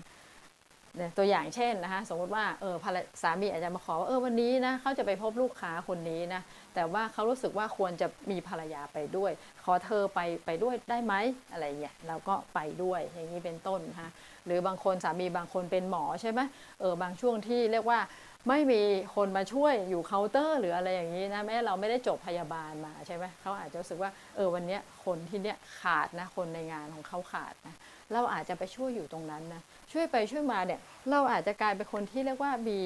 อัธยาศัยไมตรีต่อต่อลูกค้าที่เป็นคนไข้ของเขาเนี่ยนะ จนรู้สึกเหมือนกับว่าเราเป็นเหมือนหมออีกคนหนึ่งได้เลยนะคะเผลอๆเนี่ยเขาชอบมาคลินิกเพราะเราก็เป็นไปได้ นี่คือเรียกว่าเสริมความก้าวหน้าของสามีได้นะเมื่อเขาขอความช่วยเหลือต่างๆนะเราก็จะสามารถช่วยส่งเสริมให้เขาได้ปฏิบัติงานได้อย่างเรียบร้อย หรือสามีบางคนเนี่ยก็ไม่ชอบสนใจในเรื่องของ paper เอกสารฮะหรือการจัดหมวดหมู่ของงานเนี่ยเขาก็เออเธอช่วยทำไฟล์ให้หน่อยซิในในคอมพิวเตอร์ในอะไรอย่างเงี้ยเราก็จะสามารถช่วยได้นะ แม้แต่สามีที่ทำงานบริษัทนะ ถ้าท่านสมมุติว่าท่านตื่นเต้นนะกับงานของเขานะ ก็สิ่งนี้จะช่วยให้สามีเนี่ยนะคะรู้สึกว่าสนุกกับงานไปด้วยนะ นายจ้างของเขาก็จะมีความสุข เมื่อเห็นภรรยาเนี่ยส่งเสริมสามีให้ทำงานในบริษัทของเขานะอย่างดีใช่ไหมสมมุติว่าเออสามีของท่านทำงานบริษัทชื่อว่า XYZ อย่างเงี้ยใช่ไหม แต่ท่านนั่นกลับไปแบบว่าไปซื้อสินค้าของบริษัทคู่แข่งอย่างเงี้ยโอ้ยอย่างนี้ไม่ได้เลยใช่ไหมคะท่านก็ควรจะบ้าบริษัท XYZ ไปกับเขานะโหเต็มที่เลยนะซื้อผลิตภัณฑ์ XYZ มากินอะไรอย่างนี้นะคะแล้วก็โอ้โพสต์ต่างๆเนี่ยเผลอๆโชว์เลยนี่ฉันกินของของ XYZ อยู่อย่างเงี้ยมันก็แบบว่าโอ้โห คือเจ้านายเขาก็ต้องเห็นใช่ไหมโอ้โหภรรยาคุณนี่แบบ แบบว่ารู้สึกตื่นเต้นกับบริษัทเรามากกว่าคุณอีกอะไรทำนองนี้นะคะก็จะเป็นประโยชน์นะทำให้เผลอๆสามีถูกเลื่อนตำแหน่งนะเพราะภรรยาซึ่งจริงๆไม่ได้เก่งอะไรเลยนะแต่ว่าเออชื่นชอบบริษัทนี้เป็นพิเศษเอออย่างนี้นะมีผลต่อตำแหน่งสามีไปด้วยเลยนะคะนี่สำคัญมากเลยนะคะว่ามันก็จะทำให้สามีรู้สึกว่าท่านเนี่ยนะสนับสนุนและสนใจเขานะแล้วก็ช่วยเขาทำงานได้ดีขึ้น และทำให้ท่านเนี่ยนะภรรยาไม่รู้สึกห่างเหินกับสามีสามีรู้สึกว่าโอ้ภรรยาเนี่ยต้องเอาไปเก็บเลยนะเพราะว่าไม่รู้เรื่องอะไรเลยอะไรอย่างเงี้ยนะอย่าเป็นคนที่แบบว่าเขาต้องทิ้งไว้ข้างหลังนะเพราะว่าเรานั้นไม่ให้ความร่วมมือกับการทำงานของเขาเลยนะอย่างนี้นะคะอันต่อไปนะคะของการส่งเสริมสามีให้ก้าวหน้าพิเศษก็คือ จงร่วมมือกับทีมงานของเขาและเลขาของเขานะ รณีที่โอ้สามีของเรานะทำงานที่บริษัทเริ่มมีเลขาท่านไม่ใช่ไปหึงหวงเลขาเขาอีกอะไรเงี้ยนะไม่ได้ท่านต้องร่วมมือกับเลขาเขาในการทำให้สามีของท่านนะได้ทำงานอย่างดี หรือถ้าเขามีลูกน้อง มีเพื่อนร่วมงานเนี่ยโอ้ท่านก็ต้องไปสร้างสัมพันธ์นะกับทีมงาน กับเพื่อนร่วมงานของเขาอย่างนี้นะเชิญเขามาทานข้าวที่บ้านเราอะไรก็ว่ากันไปนะคะนี่ก็คือเรียกว่ามีความสัมพันธ์ที่ดีกับ ทุกคนที่เป็นบริบทแวดล้อมของสามีของเราในที่ทำงานนะได้นะในในช่วงที่แบบว่าไม่ได้เป็นทางทางการนะในงานเนี่ยนะนี่ก็จะเป็นส่วนที่แล้วเสริมแรงสามีนะให้ก้าวหน้าได้อีกทางหนึ่งนะคะ อีกอันหนึ่งนะคะที่จะช่วยให้เขานะก้าวหน้าในงานเป็นพิเศษก็คือสนับสนุนเขาให้ได้ศึกษาเล่าเรียนนะเมื่อมีโอกาสมาถึง บางครั้งเนี่ยนะฮะบริษัทก็จะจัดให้มีอบรมสัมมนาพิเศษใช่ไหม เช่นเออส่งคนนี้นะไปฝึกคอร์สนะเป็นพิเศษที่ประเทศนั้นประเทศนี้เป็นเวลา 1 เดือน 3 เดือนอะไรอย่างนี้เป็นต้นนะอันนี้จริงๆเราต้องสนับสนุนอะไรก็ตามที่มันเป็นโอกาสนะที่บริษัทที่เขาทำงานอยู่นะให้ทำหรืออาจจะมีการศึกษามหาลัยกลางคืน หรือการศึกษาเออเรียกว่าออนไลน์อยู่ที่บ้านอะไรเงี้ยนะท่านก็อย่าไปขัดใจเขานะต้องให้เวลาเขาว่าดี เพราะการศึกษาเหล่านี้มันจะเสริมเขา ทำให้เขาถูกเลื่อนตำแหน่งในที่สุดด้วยนะคะ เพราะเขามีความรู้มากยิ่งขึ้นเหมือนติดเขี้ยวเล็บให้เขานะนั้นเมื่อไหร่เขาโอ้โหเอ่ยปากนะ โอ้ ที่รักผมอยากจะอบรมด้านนี้เนี่ยบริษัทจะส่งผมคุณโอเคไหม เราไม่ใช่โอเกาเงาของงอดอีกแล้วจะไปอีกแล้วเหรอทิ้งฉันไม่อยู่บ้านคนเดียวอะไรเงี้ยโอสามีก็เลยงั้นไม่ไปละเลยไม่เรียนเลยนะไม่เรียนก็แป๊กเลยคราวนี้นะคือตำแหน่งความก้าวหน้าในงานก็ไม่มีเห็นไหมคะนั่นก็คือว่า อะไรก็ตามที่จะทำให้เขาเจริญรุ่งเรืองนะแล้วก็ได้มีความรู้ความสามารถมากขึ้นเนี่ยนะถ้ามีโอกาสเกิดขึ้นเนี่ยท่านจะต้องสนับสนุนเขานะนี่ก็คือสิ่งที่เรียกว่าถ้าเพิ่มความมั่งคั่งให้กับสามีของเรา และครอบครัวของเรา โดยการส่งเสริมสามีให้ก้าวหน้าเป็นพิเศษในงานของเขาค่ะนี่คือประเด็นที่สองค่ะ คุณกุลคะโอ้สุดยอดเลยค่ะพี่หนิง ตอนนี้นะคะเราขอเปิดเวทีตรงนี้สักนิดนึงนะคะ เพราะว่า หัวข้อนี้เป็นหัวข้อที่เปิดกว้างมากเลยนะคะ ก็คือเรื่องของวันนี้มันคือวิธีสร้างความมั่งคั่ง ให้สามีด้วยด้วยวิธีง่ายๆใช่ไหมคะแต่สิ่งที่อาจารย์หนิงแชร์มานะคะ มันไม่ใช่แค่ความมั่งคั่งอย่างเดียวค่ะ มันคือความสุขค่ะนะคะ เป็นความสุขที่ถ้าเขามีความสุขในถ้าเท่าที่คุณจดได้ก็คือมี 4 ข้อใช่ไหมคะแต่ข้อหนึ่งเมื่อกี้ที่คุณได้มากๆเลยนะคะสำหรับเพื่อนๆที่เพิ่งเข้ามานะคะเอ่ออาจารย์หนิงแชร์อย่างนี้ค่ะว่า ให้ความร่วมมือกับทีมงาน แล้วก็การศึกษาเล่าเรียนของเขานะคะ แล้วก็บริบทต่างๆนะคะ อย่ากระเงากระงอด เพราะว่าสิ่งที่เขาทำเพิ่มจากงานประจำเนี่ยเขาต้องดึงเวลาจากครอบครัวไปใช่ไหมคะคุณเคยอ่านหนังสือนะคะ แล้วก็อ่านเคยอ่านบทความค่ะว่า ความสำเร็จของผู้นำหรือว่าผู้ประสบความสำเร็จระดับโลกเนี่ยนะคะ โดยมากเนี่ยจะมีภรรยาหรือว่ามีหลังบ้านที่ดีเสมอเลยค่ะ ซึ่งตรงกับที่อาจารย์หนิงนะคะ พูดวันนี้เลยค่ะนะคะโดยเฉพาะของอาลีบาบานะคะ เจ้าพ่ออาลีบาบาก็คือแจ็คหมานะคะภรรยาของเขานะคะ ทุกคนคงทราบดีคุณจางจางหญิงใช่ไหมคะเธอบอกอย่างนี้ค่ะว่าอย่าทำตัวเป็นเม่น นะคะ หากทำตัวเป็นเม่นคอยทิ่มตำสามี จะไม่มีสามีที่ไหนอยากอยู่ใกล้คุณนะคะ เออแล้วก็เลยนึกถึงอ่าบทความข้อนี้ก็เลยตรงกับที่อาจารย์หนิงพูดวันนี้เลยนะคะว่า อย่ากระเงากระงอดนะคะ แล้วก็สนับสนุนเขาทุกอย่างเลยถึงแม้ว่า เวลาของเขาจะมีให้เราน้อยลงแต่ก็เป็นการตกลงกัน เพราะสุดท้ายท้ายสุดเนี่ยก็คือเสริมสร้างให้กำลังใจเขา แล้วผลก็จะกลับมาที่ตัวภรรยาด้วยอย่างนี้นะคะ อันนี้ที่คุณได้ค่ะ นะคะ น้องบูบี้โอ้โห topic นี้บีบีชอบมากเลยค่ะพี่กุลอาจารย์หนิงคะเพราะรู้สึกว่า ตรงกับส่วนตัวเลยค่ะ ก็คือว่าแอบเล่านิดนึงนะคะเผื่อเป็นประสบการณ์ให้กับพี่ๆเนาะก็คือว่าของบีเองอะค่ะ ก็รู้สึกว่าทุกครั้งที่สามีเราอะสอนภาษาญี่ปุ่นอะเขามีความสุขมากมันเลยมันเลยทำให้เขาให้เราอะมีความสุขไปด้วยเหมือนที่พี่บอกเลยว่า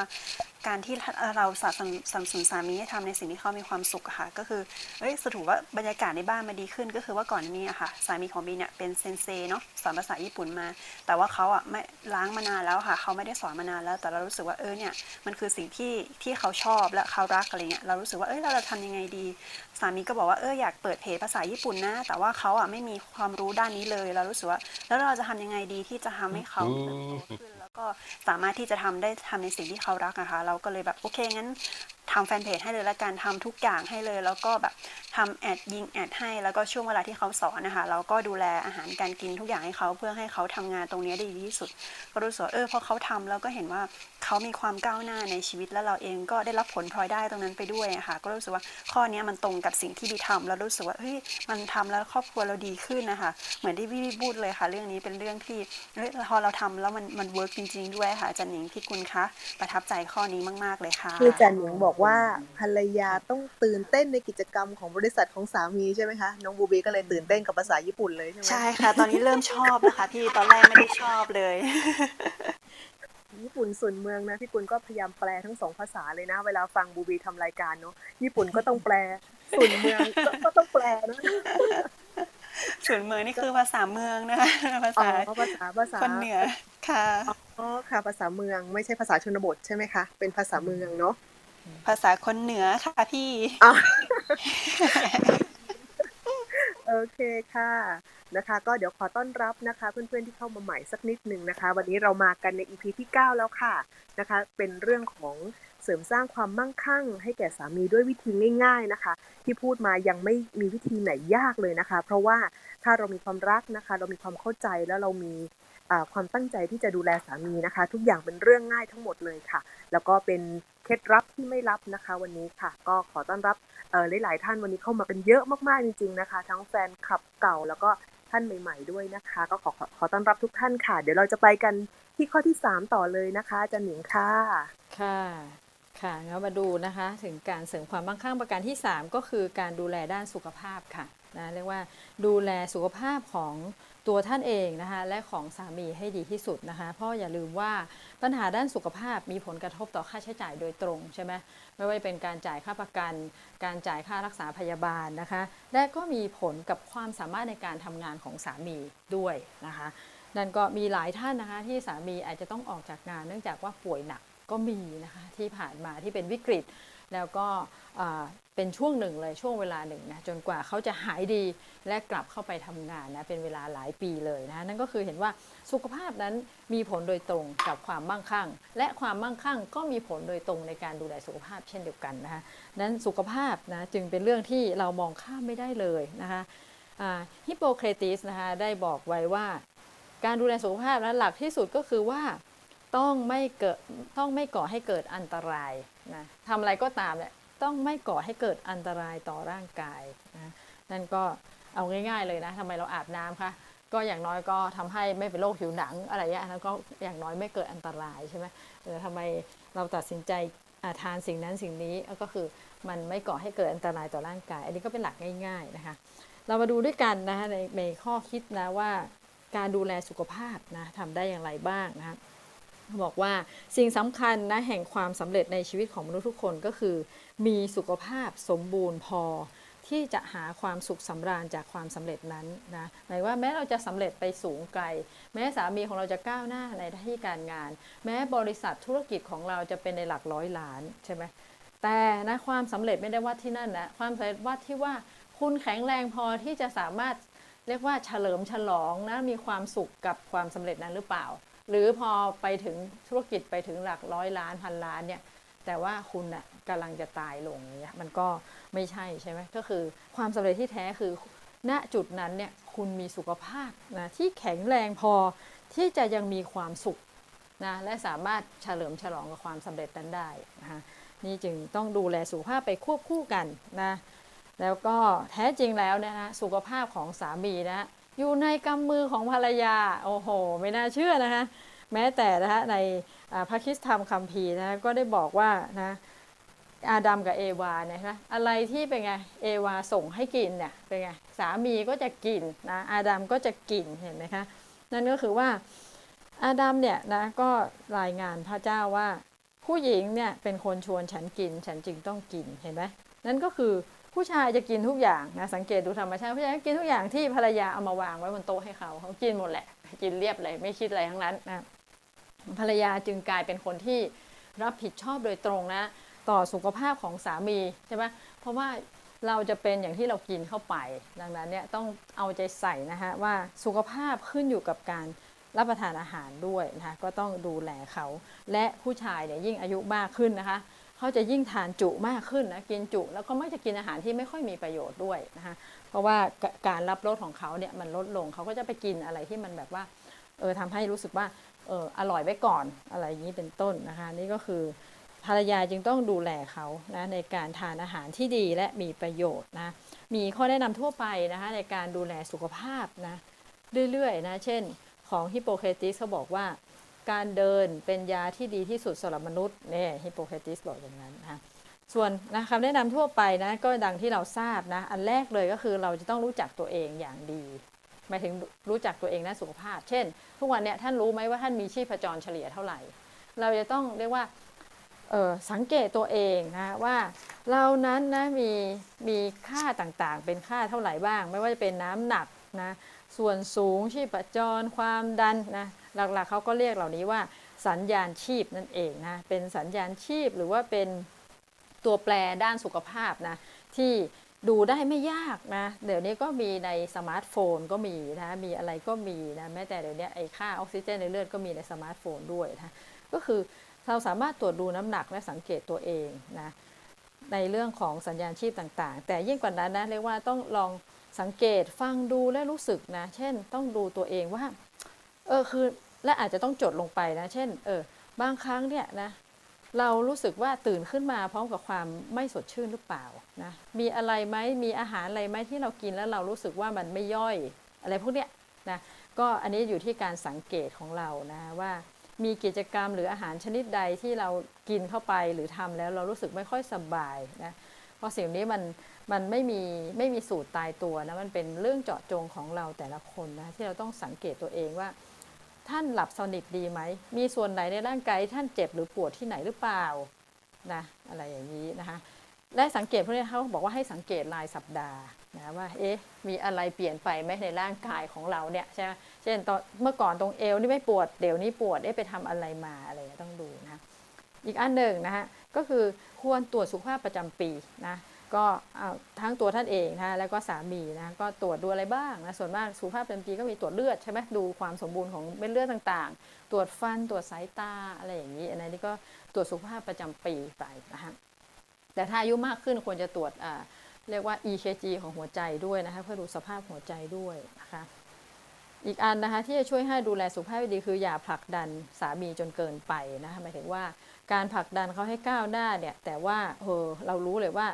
ถ้าเขาก้าวไปในตำแหน่งที่สูงกว่าเนี่ยแต่เกิดว่างานนั้นเขาเครียดอะเขาเขาจะต้องทำงานหนักมาก อาจจะต้องนอนน้อยลงเนี่ย เราก็ต้องมาชั่งตวงวัดดูว่าสุดท้ายเนี่ยเขาจะเขาจะมีอายุยืนขึ้นไหม ถ้าเขามีตำแหน่งสูงขึ้น แต่กลายเป็นว่าเออสุดท้ายสุขภาพเขาย่ำแย่เนี่ย อันนี้ท่านควรจะกล้าหาญพอนะที่จะเรียกว่าจูงใจเขาว่าอย่ารับงานนี้เลยนะเพื่อเอาสุขภาพไว้ก่อนนะคะ เพื่อเออจะอยู่กันไปจนแก่จนเฒ่านะนั้นเนี่ยอย่าไปกดดันสามีนะคะให้เขารู้สึกเครียดนะหรืออพักผ่อนน้อยลงนะคะ แล้วก็ต้องพยายามนะดูแลเขาให้พักผ่อนให้มากพอนะกลางวันเนี่ยก็ต้องบอกเขาว่ากลางวันที่ดีนะคะเราควรหลังมื้อกลางวันละควรยีบนอนประมาณ 20 นาที ไม่ควรเกินนี้นะคะถ้าเกินนี้เนี่ยจะไปรบกวนการนอนในเวลาการเข้านอนในเวลากลางคืนได้นะก็ต้องพักผ่อนให้มากพอนะกลางคืนก็ควรจะนอนประมาณ6ถึง8ชั่วโมงนะบางคน 6 ชั่วโมงเขานอนอิ่มแล้วอะไรอย่างเงี้ยนะแต่ว่าบางคนอยู่ที่ 7 ชั่วโมงบางคนอยู่ที่ 8 ชั่วโมงก็ ไม่น่าจะเออน้อยกว่านี้นะคะนี่ก็คือการพักผ่อนมีผลต่อทุกอย่างเลยนะคะ การที่เราหลับไม่หลับไม่สนิทหรืออะไรอย่างเงี้ยจะมีผลต่ออารมณ์ ความคิดสติ แล้วก็สมาธิด้วยความคิดสร้างสรรค์นะเป็นทุกอย่างเลยนะนั้นการหลับเนี่ยมีผลต่อสุขภาพโดยตรงนะคะ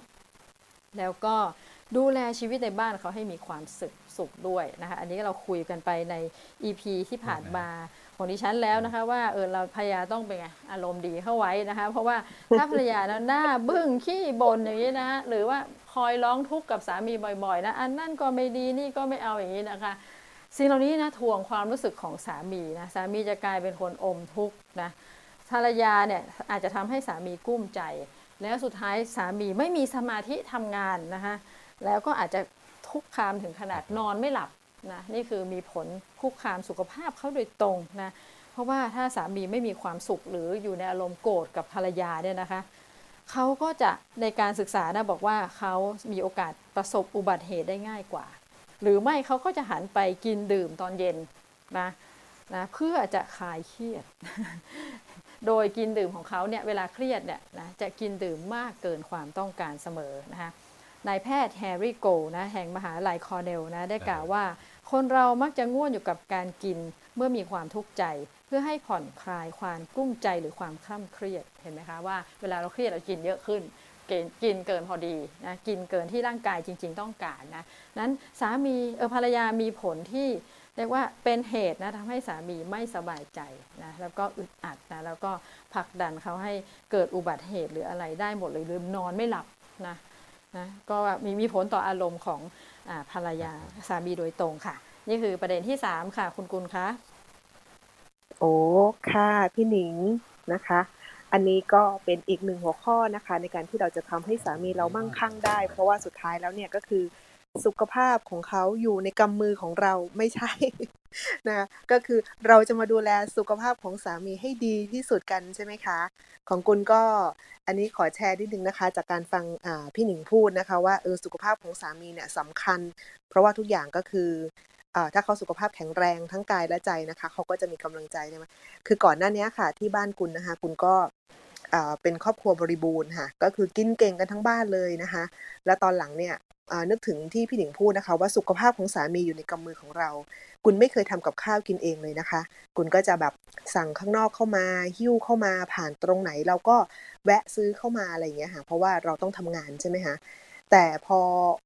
พอเวลาผ่านไปประมาณสักห้าปีอะค่ะ น้ำหนักขึ้นมาสิบโลค่ะ ไม่ได้ขึ้นแค่ตัวเราคนเดียวนะคะ ทั้งสามีทั้งลูกเราน้ำหนักขึ้นทั้งหมดเลยอะค่ะ เรามีความรู้สึกว่า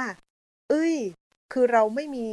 ไม่มีการดูแลแล้วก็สุดท้ายเนี่ยพอสามีขับรถนะคะกินอิ่มๆแล้วก็ตบท้ายด้วยขนมหวานแกขับรถแกก็จะง่วงเนี่ยค่ะ เราก็มีความรู้สึกโอ้โหมันใช่เลย อย่างที่พี่หนิงบอกนะคะว่า ขับรถขับลานะคะ ความปลอดภัยนะคะ ทุกอย่างมันมาจากการกินทั้งนั้นเลยค่ะ คุณก็เลยมาปฏิวัติตัวเองใหม่นะคะ ก็เลยตอนนี้เริ่มตั้งเป้า ในการที่จะดูแลตัวเอง เพราะเราเป็นคนทำอาหารเองได้นี่ เราก็เลยเริ่มทำนะคะ ตอนนี้พอปรับเปลี่ยนนะคะ จากน้ำหนักที่ขึ้นมา 10 โล ตอนนี้ก็ลดลงมาได้ 13 โลค่ะว้าก็เลยเป็นอะไรที่แบบใช่แล้วค่ะ สุขภาพของสามีอยู่ในกำมือของเรานะคะก็คือลดน้ำตาลค่ะ คือจริงๆสามีเป็นคนที่ชอบทานของหวานมาก เช่นขนมไทยนะคะเพราะว่าท่านก็แบบอื้อหือเป็นคนที่กินแบบทองหยิบทองหยอดเม็ดขนุนฝอยทองนะคะ แบบ โบราณนิดนึงนะคะ ส่วนคุณลูกชายก็จะเป็นพวกเบเกอรี่ทั้งหลายนะคะ แบบครัวซองเค้กเค้กเอ่อบราวนี่อะค่ะ ตอนนี้ทุกคนหันมากินมะขามป้อมค่ะอันนี้พลิกพลิกไปเลยป่ะคะ คือหันมากินเพราะว่าอะไรคะเพราะว่าคือณคือเทรนด์ด้านสมุนไพรกำลังมาแรงถูกต้องแล้วค่ะ ใช่แล้วค่ะ ตอนนี้ดีกำลัไม่งต้ไม่มหันไปหากระชายขาวด้วยแล้วค่ะน้องกำลังกำลังต้มอยู่นะคะพี่หนิงนะคะน้องบูบีนะค่ะ เพื่อนๆหลาย ๆ ท่านขึ้นมาแชร์กันตรงนี้ได้นะคะ หัวข้อนี้น่าสนุกนะคะ สุขภาพของสามีอยู่ในมือเรา มันเกี่ยวข้องกับความมั่งคั่งของครอบครัวเราด้วยจริงๆนะคะก็เลยกลายเป็นว่าเออพอเราเริ่มเริ่มทำกับข้าวโดยใส่น้ำตาลน้อยลง หรือว่าใส่เครื่องปรุงที่ อ่าเป็นอะไรที่ค่อนข้างที่จะแบบปลอดภัยนิดนึงออร์แกนิกหน่อยนะคะ มันค่อยๆลดวันนี้นอกจากว่าเอ้ยเราสุขภาพดีขึ้น เราเห็นสามีเราก็น้ำหนักลงอะไรอย่างเงี้ยค่ะ มันก็เลยเออดีจังเลยเนี่ยค่ะคุณก็เลยโอ้ค่ะ อันนี้เป็นเกี่ยวข้องกับเรื่องที่พี่หนิงแชร์ในหัวข้อที่ 3 โดยตรงเลยค่ะ ก็เลยเอออาอาอาจจะอยากแอบแบ่งปันนิดนึงด้วยนะคะ อันนี้เป็นเป็นเรื่องที่ดีมากนะคะ ที่แบบครอบครัวคุณกุลแบบทำอาหารเองนะคะ เพราะว่าการทำอาหารเองเนี่ยจะเป็นเป็นความปลอดภัยเนาะสูงสุดกับครอบครัวเลยนะคะเพราะเรารู้ว่าเราใส่อะไรลงไปบ้างใช่ไหมคะในอาหารนั้นนะคะก็โดยทั่วไปควรจะมีอาหารที่ทำเองเนี่ยต่อมื้อสมมุติมี 3 มื้อเนี่ยคืออย่างไม่ได้คือ 1 มื้อนะคะก็จะเป็นสิ่งที่ดีมากจะช่วยให้เอ่อครอบทั้งครอบครัวอายุยืนค่ะถ้าสมมุติว่าเราทำอาหารทานเองอย่างน้อยเอ่อหนึ่งมื้อต่อวันได้นะคะถือคือครอบครัวคุณกุลถือว่ายอดเยี่ยมมากเลยนะคะ ก็ขอบคุณโควิดนะคะเอ่อในในสถานการณ์ที่เลวร้ายเราก็ยังมีข้อดีๆเนาะน้องบูบีเป็นยังไงบ้างข้อนี้โอ้โหชอบเลยค่ะพี่สุขภาพของสามีอยู่ในกำมือของเราจริงๆคนค่ะหนึ่งเพราะถ้าเขาไม่กินเนี่ยเขาจะได้กินอาหารว่างค่ะพี่ เป็นเหมือนกันไหมคะรู้สึกสงสารสามีมากเลยค่ะตอนนี้ เห็นด้วยค่ะ จริงๆแล้วเนี่ยเหมือนเหมือนกันเลย ค่ะก็คือที่บ้านบีเองสามีก็กินตามเราเลยค่ะ เรากินเรากินชาบูหมูกระทะเขาก็ไปกินด้วยอะไรเงี้ยเพราะเขาเลือกไม่ได้ ก็รู้สึกเอออันนี้เราต้องไปปรับเหมือนกันนะคะมี audience ท่านไหนอยากขึ้นมาแชร์กับเราใน topic นี้ไหมคะ ที่แบบมีประสบการณ์ที่บ้านหรือว่าแบบที่ผ่านมาเป็นยังไงบ้างอะไรอย่างงี้ค่ะ พอจะมีไหมคะไม่จูจำเป็นที่จะต้องเป็นเราดูแลสามีเนาะหรือว่า ใครที่มีสามีดูแลภรรยานะคะ ก็จะมีประเภทแบบพากันไปตรวจอ่าสุขภาพประจำปีใช่ไหมคะที่อาจารย์หนิงมาช่วยแชร์เนาะและอ่าอย่างเงี้ยค่ะ แล้วก็การพักผ่อนที่เพียงพอเนาะก็หลายๆหลาย ๆ คนเคยได้ยินนะคะ ว่าความปลอดภัยของสามีนั่นมาจากความสุขของภรรยานั่นเองนะคะเออค่ะใครใครมีวิธีดูแลสามีภรรยากันอย่างไรช่วงนี้เราขึ้นมาแชร์กันได้นะคะในช่วงนี้ค่ะถ้ายังไม่มีนะคะ เดี๋ยวเราไปตอนท้ายก็ได้ค่ะ เรามาฟังเอ่อ หัวข้อถัดไปจากอาจารย์หนิงได้เลยนะคะ ค่ะงั้นเรามาดูถึงหัวข้อทีสี่ 4 นะคะของการเสริมสร้างความสุขและความมั่งคั่งให้กับสามีนะคะ ประการที่4เนี่ยก็ภรรยาทุกคนอาจจะไม่ค่อยชอบนะคะ แต่ว่ากำลังจะบอกว่าคุณต้องเตรียมใจค่ะ นั่นคือต้องเตรียมภรรยาเนี่ยต้องเตรียมพร้อมเผื่อภาวะฉุกเฉินนะคือนะอาจจะต้องเต็มใจทำงานนะในถึงคราวที่เราจำเป็น คือตัวเองตัวภรรยาทุกคนเนี่ยควรจะสังเกตนะว่าเรามีความชำนาญนะในงานบางด้านไหมเราเราเก่งด้านไหนบ้างไหมนะที่อาจจะต้องมาหารายได้นะในช่วงที่ครอบครัวเข้าสู่ภาวะฉุกเฉินนะเหมือนที่เคยบอกนะคะแม้ว่าเรามีเงินก้อนหนึ่งเป็นบัญชี 191 ไว้ใช่ไหมซึ่งเป็นยอดประมาณ 3-6 เดือนของเงินเดือนของสามีเราเนี่ยแต่อันนั้นก็คืออ มันก็จะหมดไปได้นะคะ ถ้าถึงข่าวฉุกเฉินนะข่าวฉุกเฉินจริงๆเนี่ยเหมือนที่เคยเล่าว่าเกิดมีสามีเนี่ยก็ป่วยขึ้นมานะคะแล้วเขาจะต้องหยุดงานเป็นเวลาเป็นปีๆอย่างนี้เป็นต้นนะคะก็ภรรยาอาจจะต้องหางานทำนะนี่ก็คือว่าภรรยานะอาจจะต้องเตรียมตัวให้พร้อมนะในเรื่องนี้จริง ๆนะคะ หรือบางท่านตอนนี้ภรรยาเป็นคนทำงานอยู่แล้ว ก็เป็นเรื่องที่ดีนะแต่เมื่อไหร่ที่สามีของท่านเนี่ย เริ่มเหมือนกับว่าขาดรายได้นะทำงานรายได้ไม่ได้จริงๆเนี่ยนะสิ่งที่ทำได้คือภรรยาต้องลุกขึ้นนะทำงานด้วยความเต็มใจนะเพื่อจะช่วยเหลือครอบครัวนะสิ่งเหล่านี้ไม่ได้เป็นภาพของการที่เราโอ้อวดดีอวดเด่นกว่าสามีว่าฉันมีอาชีพนะของฉันเองไม่ใช่นะ แต่เป็นการปฏิบัติการในยามหยุดฉุกเฉิน เพื่อช่วยเหลือทั้งครอบครัวของเรานะนี่มีตัวอย่างมากมายเลยนะคะที่เห็นจริงๆว่าอยู่ๆเนี่ยนะคะ มีครอบครัวหนึ่งนะสามีก็คืออยู่ๆเป็นสโตรกขึ้นมานะคะก็คือเส้นเลือดตีบในสมองนะคะแล้วก็กลายเป็นอัมพฤกษ์อัมพาตต้องนอนอยู่ที่บ้านนะคะภรรยาซึ่งปกติเป็นแม่บ้านธรรมดา ก็คือต้องลุกขึ้นแล้วก็ไปสมัครงานนะคะแล้วก็ทำงานนะคะแล้วก็กลายเป็นตอนนี้กลายเป็นคนหารายได้หลักของครอบครัว อย่างนี้เป็นต้นนะนั่นก็คือเป็นสิ่งที่อาจจะเกิดขึ้นได้ เป็นเหตุไม่คาดฝัน เป็นความจำเป็นที่เกิดขึ้นนะ มีภาวะฉุกเฉินบางประการที่อาจจะเกิดขึ้นกับครอบครัวของเรา เช่นอยู่ๆเนี่ยก็มีหนี้สินนะที่ปูดขึ้นมานะโดยที่เราอาจจะทราบทีหลัง หรือว่าเออเป็นการถูกโกง หรืออเป็นการเรียกว่าธุรกิจล้มเหลวอะไรก็แล้วแต่นะมีหนี้สินที่รู้สึกว่าเงินช็อตละในครอบครัว อันนี้ภรรยาก็จะต้องออดูซิเราจะมีรายได้บางอย่างเข้ามาจากชีวิตของเราที่เป็นความเก่งของเราส่วนตัวไหม เพื่อมาจุนเจือครอบครัวนะหรือมันที่บอกเนาะโรคภัยไข้เจ็บ หรือการที่สามีถูกออกจากงานเนี่ยสิ่งนี้ก็คือภรรยาอาจจะต้องมีความจำเป็นนะที่จะต้องทำงานข้างนอกบ้านบ้างนะภรรยาเนี่ยสิ่งเหล่านี้เราเรียกว่าเป็นความสามารถของภรรยานะคะที่ต้องปรับตัวเองให้เข้ากับทุกสภาพการของชีวิตใช่ไหม สสิ่งนี้นำมาซึ่งความสุขโดยตรง และความมั่งคั่งโดยตรงของครอบครัว เช่นสภาพการตอนนี้เนี่ยเป็นภาวะโรคระบาดนะทั่วโลกใช่ไหมทั้งประเทศเราด้วยนะถ้าภรรยานั้นไม่ปรับตัวเข้าสภาพการแบบนี้นะก็จะเป็นไงอาจจะกลายเป็นเพิ่มความเครียดจะบนด้วยปฏิบัติตัวใหม่ถูก นะแล้วก็บ่นไปวันๆว่าจะทำยังไงให้มันผ่านพ้นไปได้อย่างนี้ก็ก็ไม่ได้ช่วยอะไรให้ดีขึ้นนะนั้นภรรยาที่ดีเนี่ยควรจะปรับตัวให้เข้ากับทุกสภาพการนะจงมองดูว่าสภาพการใหม่ๆเนี่ยเราจะสามารถนำมาให้เกิดความสุขในชีวิตครอบครัวให้ดีที่สุดได้อย่างไรนะเหมือนคุณกุลเลยนะ โอโควิดเหรออ่าฉันมาลองสูตรอาหารใหม่ๆทำให้ครอบครัวกินดีกว่าจริงๆอันนี้นะ ได้ทั้งคุณค่าอาหารนะและประหยัดนะ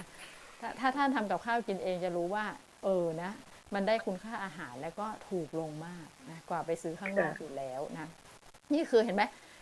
นะแล้วเอาสภาพการใหม่ๆนำมาซึ่งความสุขที่ดีที่สุดให้ครอบครัวให้ได้ ให้ครอบครัวเจอความสุขที่ดีที่สุดให้ได้ ในสภาพการนั้นๆ ใหม่ ๆ ที่เข้ามาที่มันเกินกว่าที่เราจะควบคุมได้เนี่ยเราต้องนะเป็นเป็นฝ่ายสร้างความสุขความบันเทิงในครอบครัวนะเรียกว่าให้เกิดความสุขที่ดีที่สุดให้ได้นะ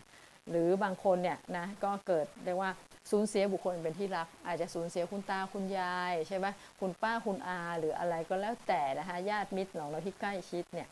เราก็จะต้องเป็นไงคะยืนหยัดที่ก้าวต่อไปนะภรรยาจะต้องแบบว่ายืนเคียงข้างสามีนะคะ แล้วก็พาครอบครัวไปข้างหน้านะบางทีการที่เราคิดถึงคนที่อยู่ในอดีตมากใช่ไหมคนที่เรารักในอดีตจนถึงขนาดว่าเราเศร้าโศกและจมอยู่ในอดีตมากเนี่ย มันก็อาจจะทำให้ทั้งครอบครัวเนี่ยเเรียกว่าเศร้าหมองไปได้นะคะนั้นก็คือว่าภรรยาต้องรู้จักที่จะปรับสภาพการทั้งจิตใจแล้วก็ตัวเราเองนะมีตัวอย่างนะคะก็คือว่ามีคนหนึ่งเนี่ยก็สามีนะคะก็ต้องถูกออกจากงานนะสิ่งที่เขาทำได้คือภรรยาซึ่งเป็นแม่บ้านลูกสามเนี่ยเขาทํำยังไงคะเขาก็มองไปมองมาว่าเอ๊ะเขาจะทำอะไรกินดีเนี่ยอะไรอย่างนี้นะคะ ก็มานึกขึ้นได้ว่าปกติตอนเป็นแม่บ้านเนี่ยนะ เขาจะชอบทำขนมกรอบๆแปลกๆ เช่นคุกกี้หรืออะไรที่มันเป็นรสชาติแปลกๆ อร่อยๆนะเอาไปให้เอาไปให้แบบเอาไปแจมอะเวลาไปเลี้ยงหรือกินเลี้ยงอ่าขึ้นบ้านใหม่นะกินเลี้ยงวันเกิดอะไรอย่างเงี้ยนะชอบเอาไปให้ฟรีๆแล้วเพื่อนก็จะชมมาตลอดว่าขนมเธอแปลกนะ ปรากฏว่าเมื่อสามีเขาตกงานเนี่ยเขาก็เริ่มลองเขาก็คุยกับเพื่อนๆกวนเดิมนะว่าฉันอาจจะต้องทำอันนี้ขายนะเขาก็ทำขายนะตอนแรกก็เป็นเพื่อนๆเราเนี่ยรับไปกินก่อนนะคะ เพื่อนก็เอาไปให้ลูกกินลูกก็เอาไปให้เพื่อนที่ที่ทำงานกินนะจนสุดท้ายนะคะ เรื่องราวคือทั้งเมืองเนี่ยนะสั่งขนมของผู้หญิงคนนี้นะ นางก็เริ่มทำทำทำทำทำเยอะขึ้นนะ จนต้องไปคิดแพ็กเกจจิ้งอะไร แล้วก็สุดท้ายต้องจ้างเสมียนมาดูแลนะคะแล้วก็ต้องมีรถนะเอาไปส่งนะให้แต่ละบ้านนะคะ แล้วก็พอสามีเขาเนี่ยสองปีผ่านไปนะสามีคนนี้กลายเป็นผู้จัดการนะของของร้านเนี่ยร้านขนมของภรรยาไปอย่างเงี้ยนะช่วยดูแลนะทางด้านของ marketing อะไรไปนะแล้วก็บัญชี เพราะผู้หญิงก็ทำได้แต่ขนมนะ ก็เห็นว่าเออกลายเป็นแบบว่าทั้งบ้านเนี่ยนะลูกสามคนแล้วก็สามีกลายเป็นต้องมาช่วยเขาทำขนมอันเนี้ยขายนะสำหรับเมืองนี้อะไรเงี้ยนั่นก็เห็นว่า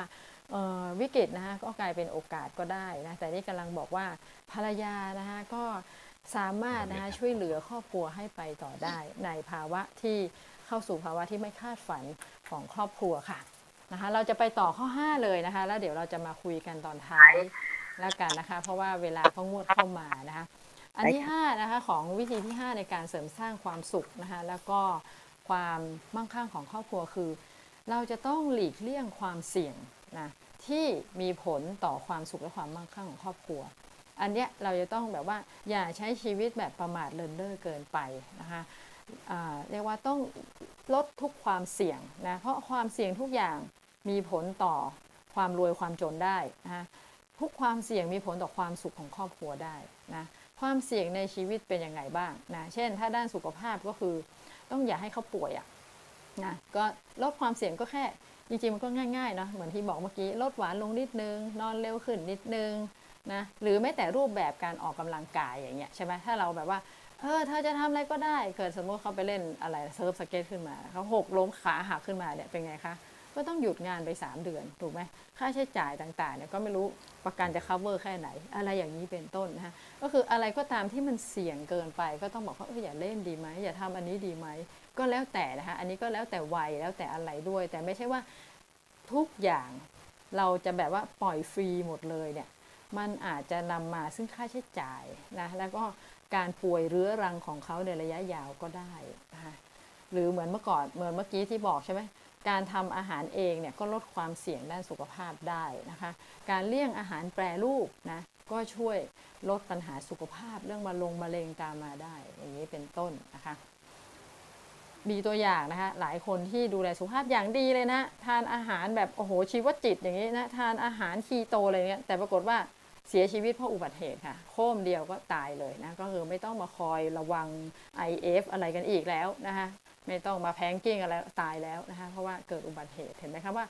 มันมันไม่คุ้มกันเลยนะถ้าเราดันใช้ชีวิตแบบเสี่ยงนะแม้เราดูแลสุขภาพการกินอย่างดีเนี่ย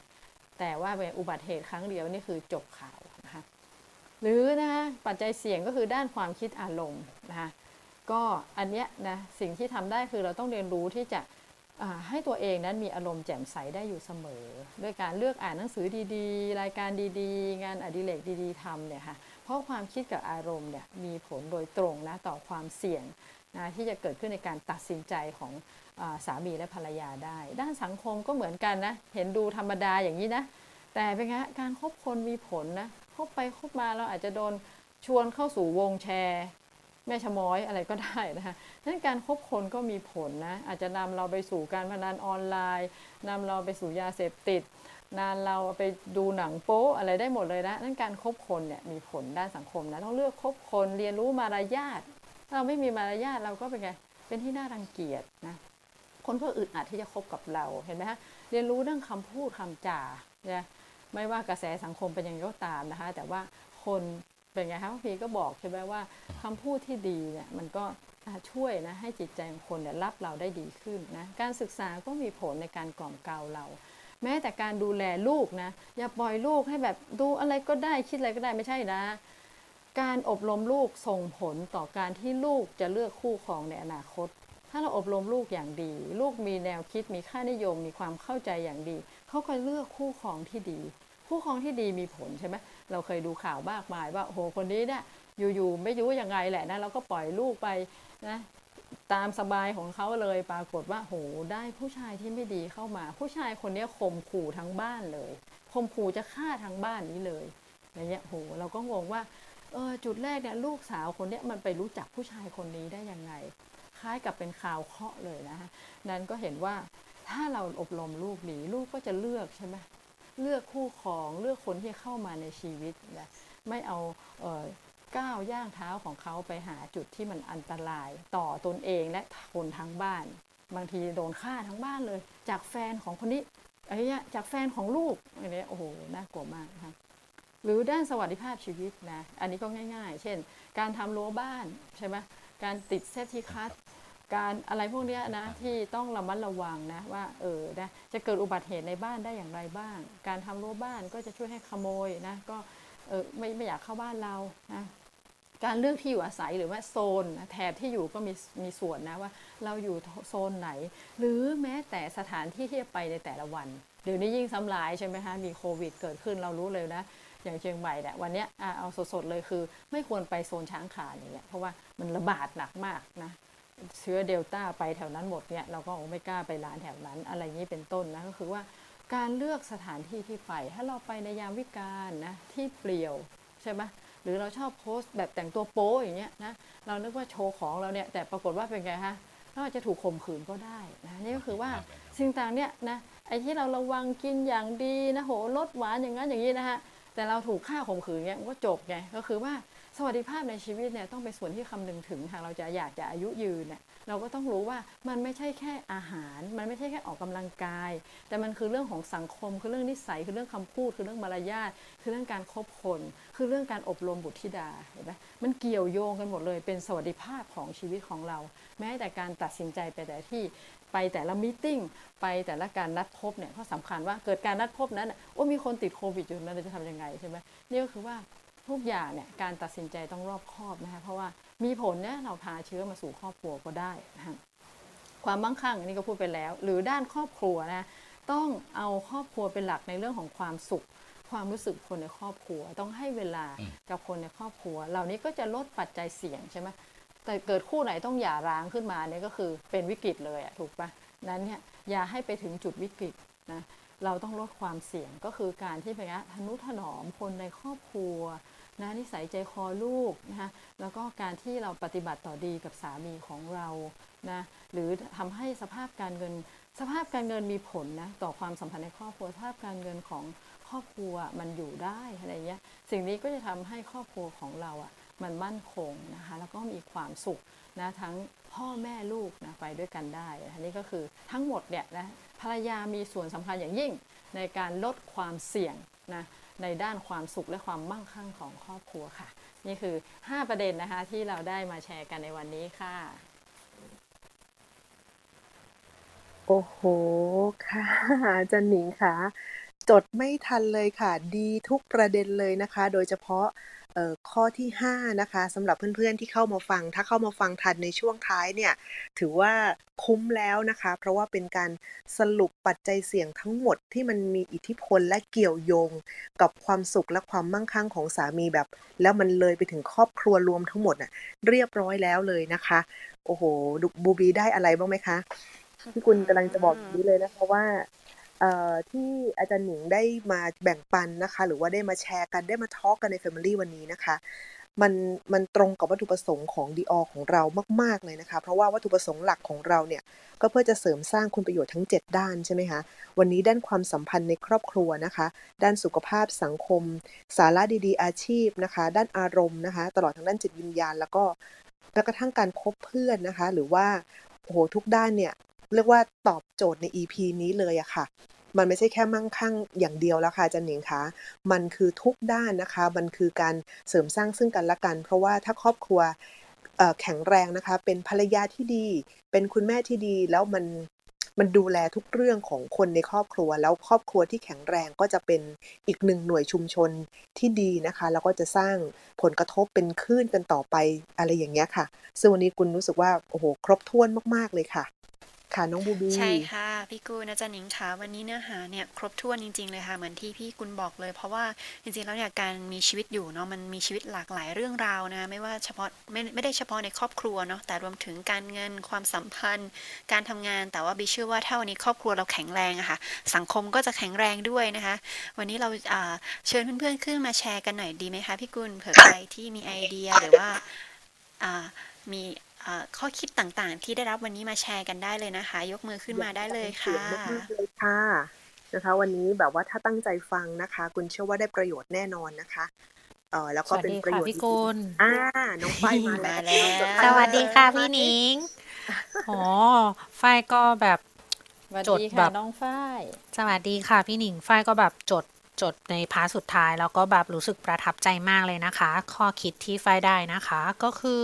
อในการที่เราจะไม่นำตนเองกับครอบครัวไปอยู่ในที่ แล้วก็ไปอยู่ในสถานการณ์ที่มีความเสี่ยงนะคะ นั่นหมายถึงว่าจะมีผลต่อความสุขและความมั่นมั่งคั่งของคนในครอบครัวนะคะ แล้วก็เอ่อที่ไฟจดมาได้นะคะ ก็คือให้เราเป็นคนที่อออารมณ์ดีตลอดเวลานะคะ เป็นคนคิดบวกเพื่อเสริมสร้างสภาพแวดล้อมในครอบครัวนะคะแล้วก็ในการที่เราจะไปคบหาสมาคมหรือว่าการที่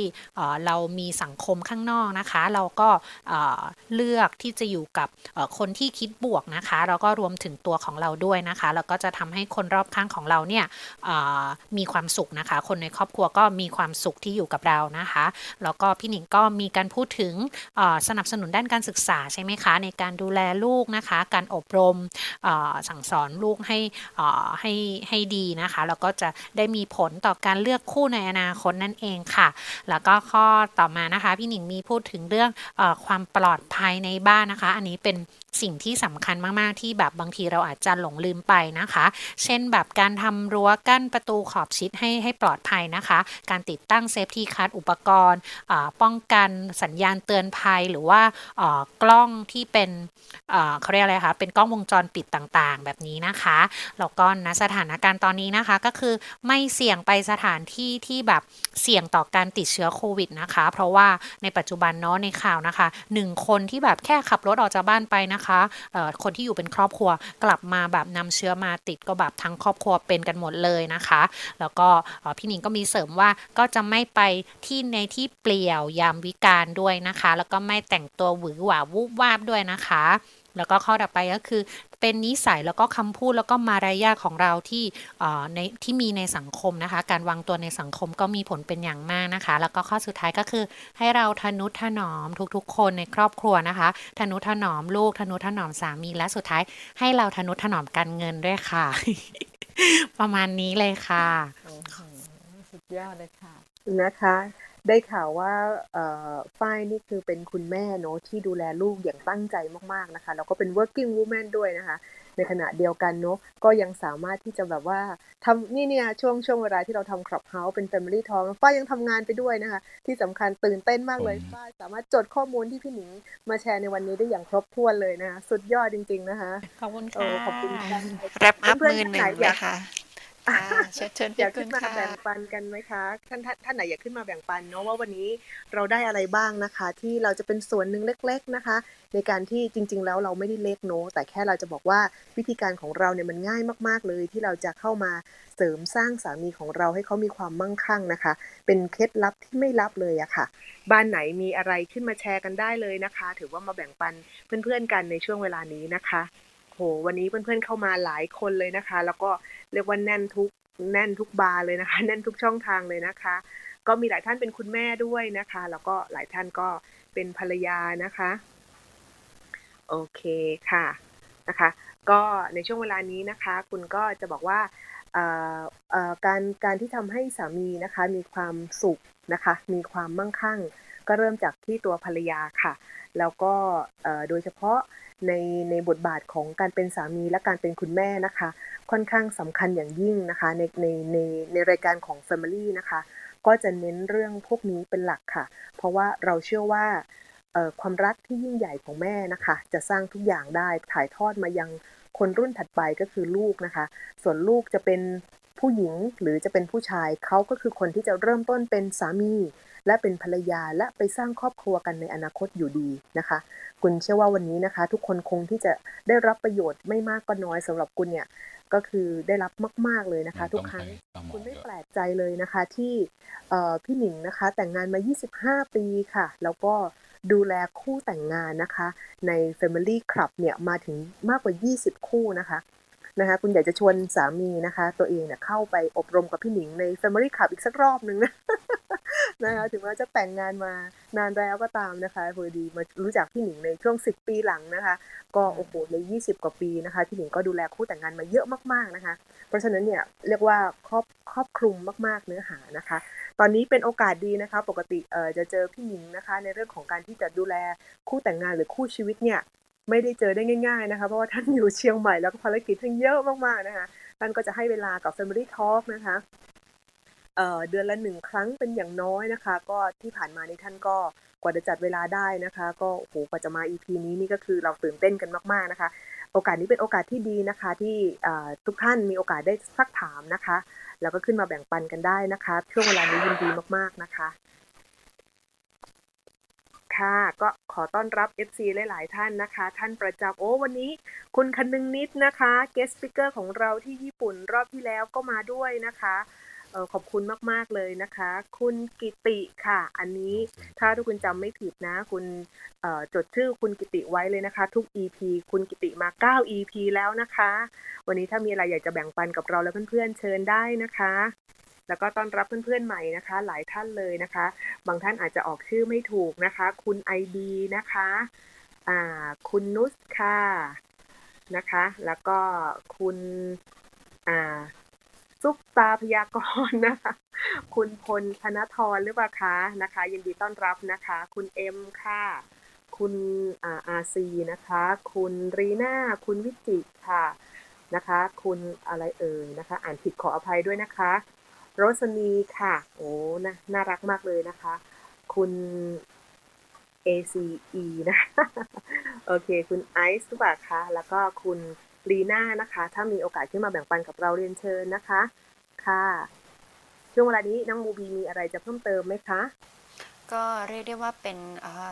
special topic ที่น่าสนใจเลยนะคะ วันนี้บิ๊กก็ได้ประโยชน์มาก ๆ เลย ก็ขอบคุณอาจารย์หนิงมาก ๆ เลยนะคะ ที่มาแชร์ให้เรา แล้วก็มาเสริมสร้างครอบครัวของเราให้แข็งแรงนะคะ วันนี้เนี่ยบิ๊กก็ได้หลายประเด็นเลยค่ะ พี่กุลในในเรื่องของการจัดการบริหารการเงินเนาะในการดูแลสามีค่ะบิ๊กเชื่อว่าถ้าวันนี้สามีมีความสุขนะคะ ครอบครัวก็มีความสุขไปด้วยค่ะ ขอบคุณมาก ๆ เลยค่ะพี่ค่ะค่ะยินดีค่ะอ่า เราเหลือเวลากันอีกนิดหน่อยใช่ไหมคะพี่กุลใช่ค่ะกำลังจะบอกเลยนะคะ ว่าเดี๋ยวช่วงท้ายนี่นะคะ เพราะว่าบูบีนี่แบบว่าเป็นโคเกสหลายรายการ แล้วก็เป็นเจ้าของรายการด้วยเดี๋ยวช่วงหลังให้บูบีมาบอกนะคะว่า The All Clubs เรานะคะ จริงๆ เรามี guest speaker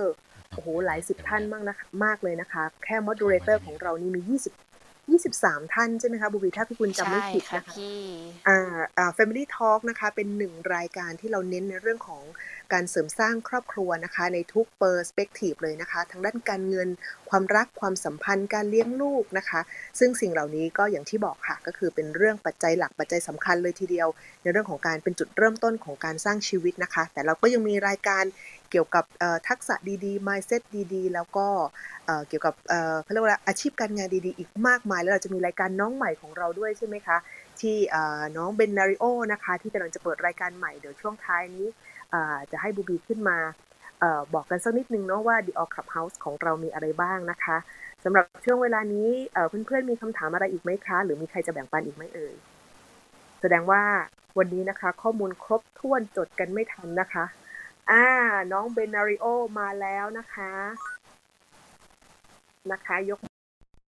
รบกวนอีกทีหนึงนะที่เห็นยกมือนะคะ ผมขึ้นมาขอบคุณครับ เพราะว่ามีว้าว มีหลายเรื่องเนี่ยมันเป็นเส้นผมบางภูเขา หรือว่าเสี้ยนเสี้ยนบางในตา หรือว่าเสี้ยนทิ่มตาอ่าก็ก็คือมันจะได้เอาสิ่งเหล่านี้ออกจากครอบครัวหรือว่าออกจากเราไปอะครับ ผมได้วิธีการ management เรื่องการเงินจากจากพี่หนิงเยอะเลย แล้วก็ขอบคุณที่พี่หนิงช่วยแชร์ประสบการณ์แบบจากชีวิตจริงอะครับผมอ่ามัน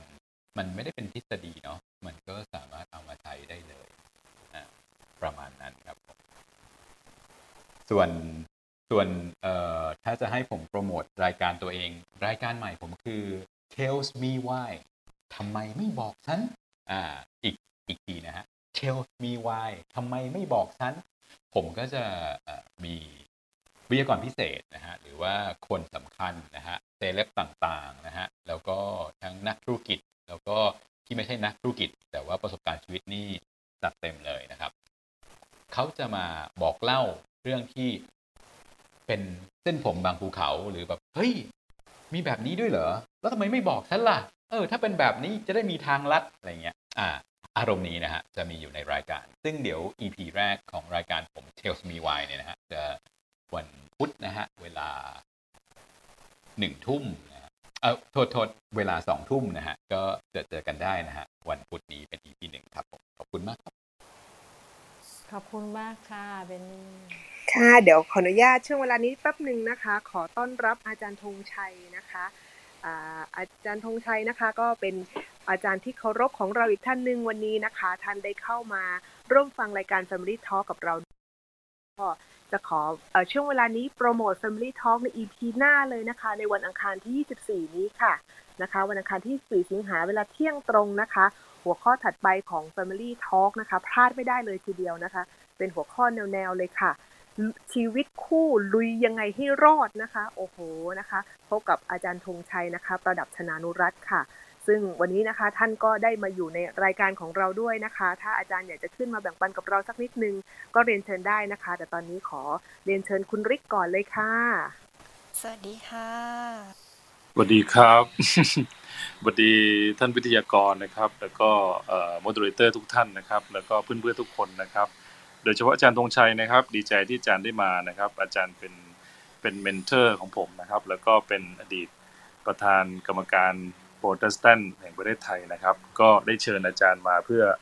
แชร์ในเรื่องของครอบครัวนะครับ โดยส่วนตัวเนี่ยอาจารย์ก็ดูแลครอบครัวผมด้วยนะครับโอเควันนี้อยากจะมาขอบคุณวิทยากรนะครับ ก็บังเอิญวิทยากรก็เป็นภรรยาผมด้วยนะครับ จริงๆก็ไม่ได้ไม่ได้อยากจะพูดชมกันเอง แต่กำลังบอกว่าเอ่อเห็นด้วยแล้วก็แล้วก็ชอบมากนะครับ แล้วก็พอฟังฟังๆเนี่ย มันเป็นเรื่องที่คือเขาอยู่กับเราไง แล้วก็มองว่า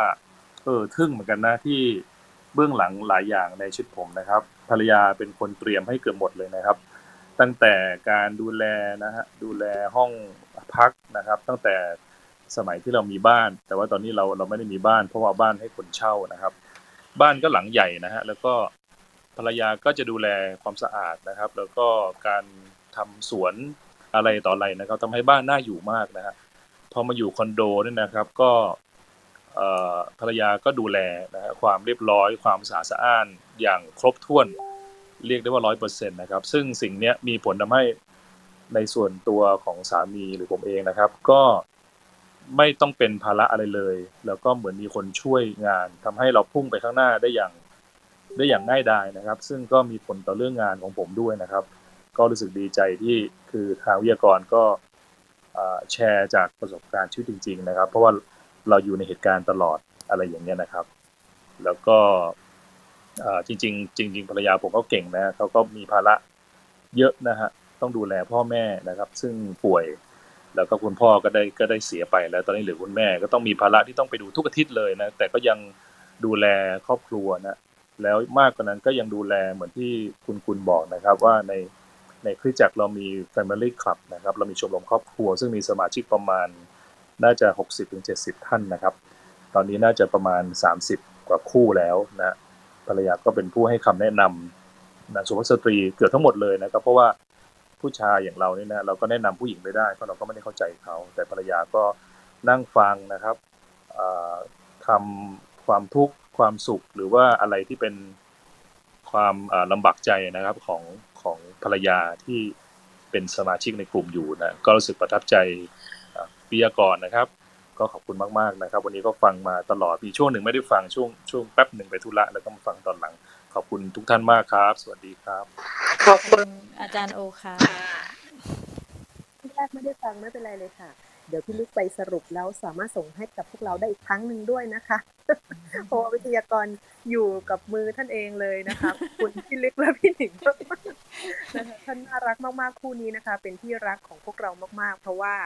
ใน 30 คู่นะคะที่ผ่านมาในการดูแลของท่านนะคะ ก็ท่านมีหลักการที่ชัดเจนค่ะ แล้วก็เป็นหลักการที่ใช้ได้จริงในชีวิตนะคะ แล้วก็เป็นหลักการที่นำไปใช้แล้วเนี่ยทุกๆ ครอบครัวเนี่ยค่ะเกิดผลดี ทั้งทั้งด้านร่างกายจิตใจและจิตวิญญาณทั้งหมดเลยนะคะ คุณเชื่อว่าอยากเชิญชวนพวกเรานะคะได้เข้ามาเป็นเอ่อเขาเรียกว่าเข้ามาเป็นเพื่อนกันดีกว่านะคะ แล้วก็เข้ามาร่วมใน Family Club ของเรากันค่ะ นอกจากว่าเราจะมีรายการแบบนี้นะคะ เปิดกว้างมากๆนะคะ ทุก อย่างที่บอกค่ะทุกเพศอายุนะคะ ชนชั้นจริง ๆ ก็อยากชวนลูกชายเข้ามาฟังด้วยนะเนี่ย แต่แบบว่าลูกชายยังเรียนออนไลน์นะคะ เพราะว่าเขาก็ชอบฟังรายการของพ่อแม่มากๆนะคะเพราะเขารู้สึกว่าเออพ่อแม่คุยอะไรกันแล้วเขามีส่วนร่วมด้วยบางเรื่องนะคะ แล้วเขาก็จะอินไปกับเราเนาะอย่างรอบที่แล้ว EP ที่แล้วขอเกริ่นถึงคุณคนึงนิดสักนิดนะคะ พูดถึงเรื่องของการการเงินของเด็กญี่ปุ่นนะคะ ก็บอกเขาว่าเออเราเนี่ยไปเซเว่นเนาะ เราซื้อ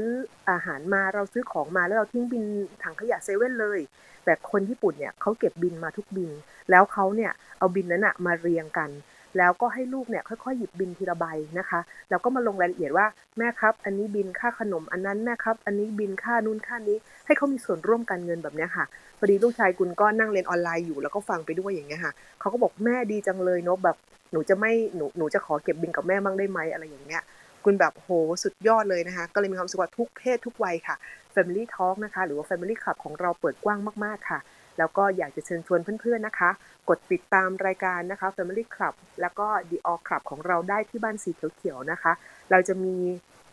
กิจกรรมดีๆ แน่นอนค่ะ ถึงแม้ช่วงนี้เป็นช่วงโควิด เราเจอกันไม่ได้นะคะ แต่เราก็ว่าวางเป้าไว้นะคะว่าเราจะมี นะคะว้าวคุณคันนึงพูดถึงมากเลยนะคะเดี๋ยวขอได้เชิญคุณคันนึงนิดสักแป๊บหนึ่งนะคะ เมื่อกี้เห็นท่านยกมืออยู่เหมือนกันนะคะ นะคะฮัลโหลสวัสดีค่ะคุณนันนีอ่าสวัสดีค่ะ สวัสดีค่ะ ก็วันนี้ได้ได้ความรู้แล้วจริง ๆ ก็อย่างที่คุณจีราพรกล่าวไว้เลยอะค่ะ ว่าจริง ๆ ผู้หญิงในยุคปัจจุบันนะคะเอ่อ คิดว่าเราควรจะเปลี่ยนความคิดที่ว่าเราจะเราเราจะต้องพึ่งพาสามีเป็นการที่เอ่อการ support นะคะเพราะว่าอย่างครอบครัวนิดเองก็จะมีอยู่ช่วงหนึ่งที่สามีก็ล้มป่วยจากการทำงานเนี่ยแหละค่ะ แต่ว่าคือก่อนหน้านั้นเนี่ยเราก็ทำงานไปด้วยนะคะถึงแม้ว่าจะเป็นงานพิเศษ ก็ตามเนี่ยค่ะ แต่ว่าอย่างน้อยที่สุดอะการที่มันมีรายได้เข้ามาสองทางอะพอ พอรายได้หลักมันอยู่ดีๆมันแบบมันหายไปอะอย่างน้อยครอบครัวเรามันยังมันยังแบบพอที่จะแบบไปต่อมันยังไม่ถึงขั้นแบบล้มคลืนลงไปในคราวเดียวอะค่ะ ก็ตรงเนี้ยก็คือมันก็ตรงเนี้ยคือเห็นด้วยมาก ๆ เลยว่า เออเราอย่าไปคิดว่า เฮ้ยทำไมเราต้องออกมาทำงานหรือว่าทำไมเราจะต้องเป็นฝ่ายเหนื่อยก็ไม่อยากให้คิดอย่างนั้นนะคะแล้วก็ในส่วนของอย่างครอบครัวของตัวเองก็เหมือนกันนะคะ คือถ้าเกิดเรากับคู่ครองเนี่ย มีความเชื่อหรือมีความคิดที่ไปในแนวทางเดียวกันน่ะ เอ่อการการประคับประคองครอบครัวไปให้ คือถ้าเรามีโก มีจุดมุ่งหมายที่เหมือนกันน่ะ มันก็คุยกันง่ายขึ้นแล้วมันสื่อสารกันง่ายขึ้นมากอย่างเงี้ยค่ะ ไม่ต้องแบบว่าบางทีเราเราไม่จำเป็นที่จะต้องเป็นฝ่าย support อย่างเดียว บางทีเนี่ยพอเราเข้าใจอะไรที่ตรงกันเรามีเป้าหมายเดียวกันเนี่ย เราจะเราจะเราจะอยาก support ซึ่งกันและกันไปเรื่อยๆ อย่างช่วงที่สามีเอ่อล้มป่วยจากการทำงานอะคะก็ ช่วงนั้นเนี่ยเราก็เราก็ handle ทุกอย่างแทนเขา เท่าที่เราจะทำได้ ซึ่งเขาก็เห็น เห็นตรงนั้นแล้วเขาก็ ก็กลายเป็นว่าเขาก็กลายมาเป็นคอย support ในส่วนของอะอย่างอย่างงานบ้านที่เราอาจจะขาดตกบกพร่องเพราะเราจะต้องทำอย่างอื่นมากขึ้นอย่างเงี้ยเขาเห็นว่าตรงเนี้ยที่เขาอะพอจะทำได้ในในในยามที่เขายังไม่สามารถที่จะแบบ เอ่อขึ้นมาเป็นหัวหน้าครอบครัวได้เล็กๆน้อยๆเขาก็เขาก็ support เราไปด้วยอะค่ะ ตรงเนี้ยก็เลยมีความรู้สึกว่า ถ้าเกิดเราไม่คือเราลองแบบว่าคุยกันแล้วเราตั้งเป้าหมายที่เหมือนกันเรามีความเชื่อแบบเดียวกันน่ะ เราจะเราจะอยาก support ซึ่งกันและกันไปเรื่อยๆแล้ว ไอ้สิ่งเหล่านี้มันไม่ได้ไปไหนอะคืออย่างน้อยลูกของเราอะ ก็จะเห็นว่าสิ่งที่เราทำอะมันเป็นยังไงแล้วเขาก็จะ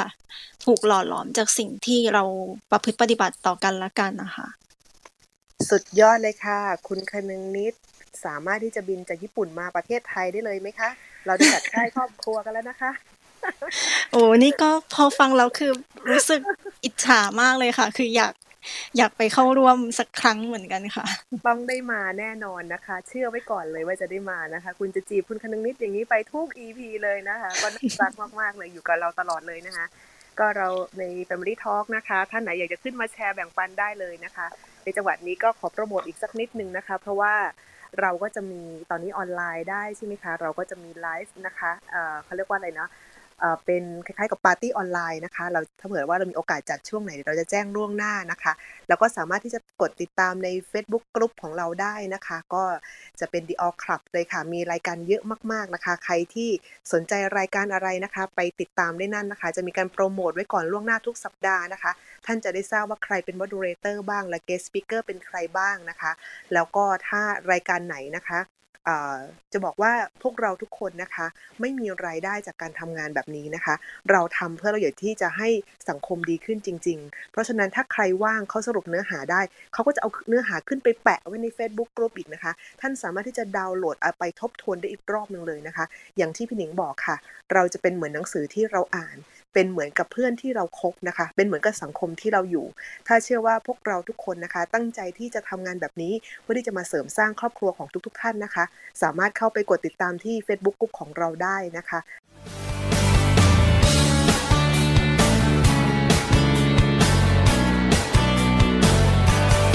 The All Church Live Your Life Live Your Society This is Clubhouse by The All พื้นที่ที่จะช่วยให้คุณสามารถสร้างจุดสมดุลในชีวิตทั้ง 7 ด้านมีแชร์ริ่งทุกวัน เพราะอยากให้โตไปด้วยกันในทุกๆวัน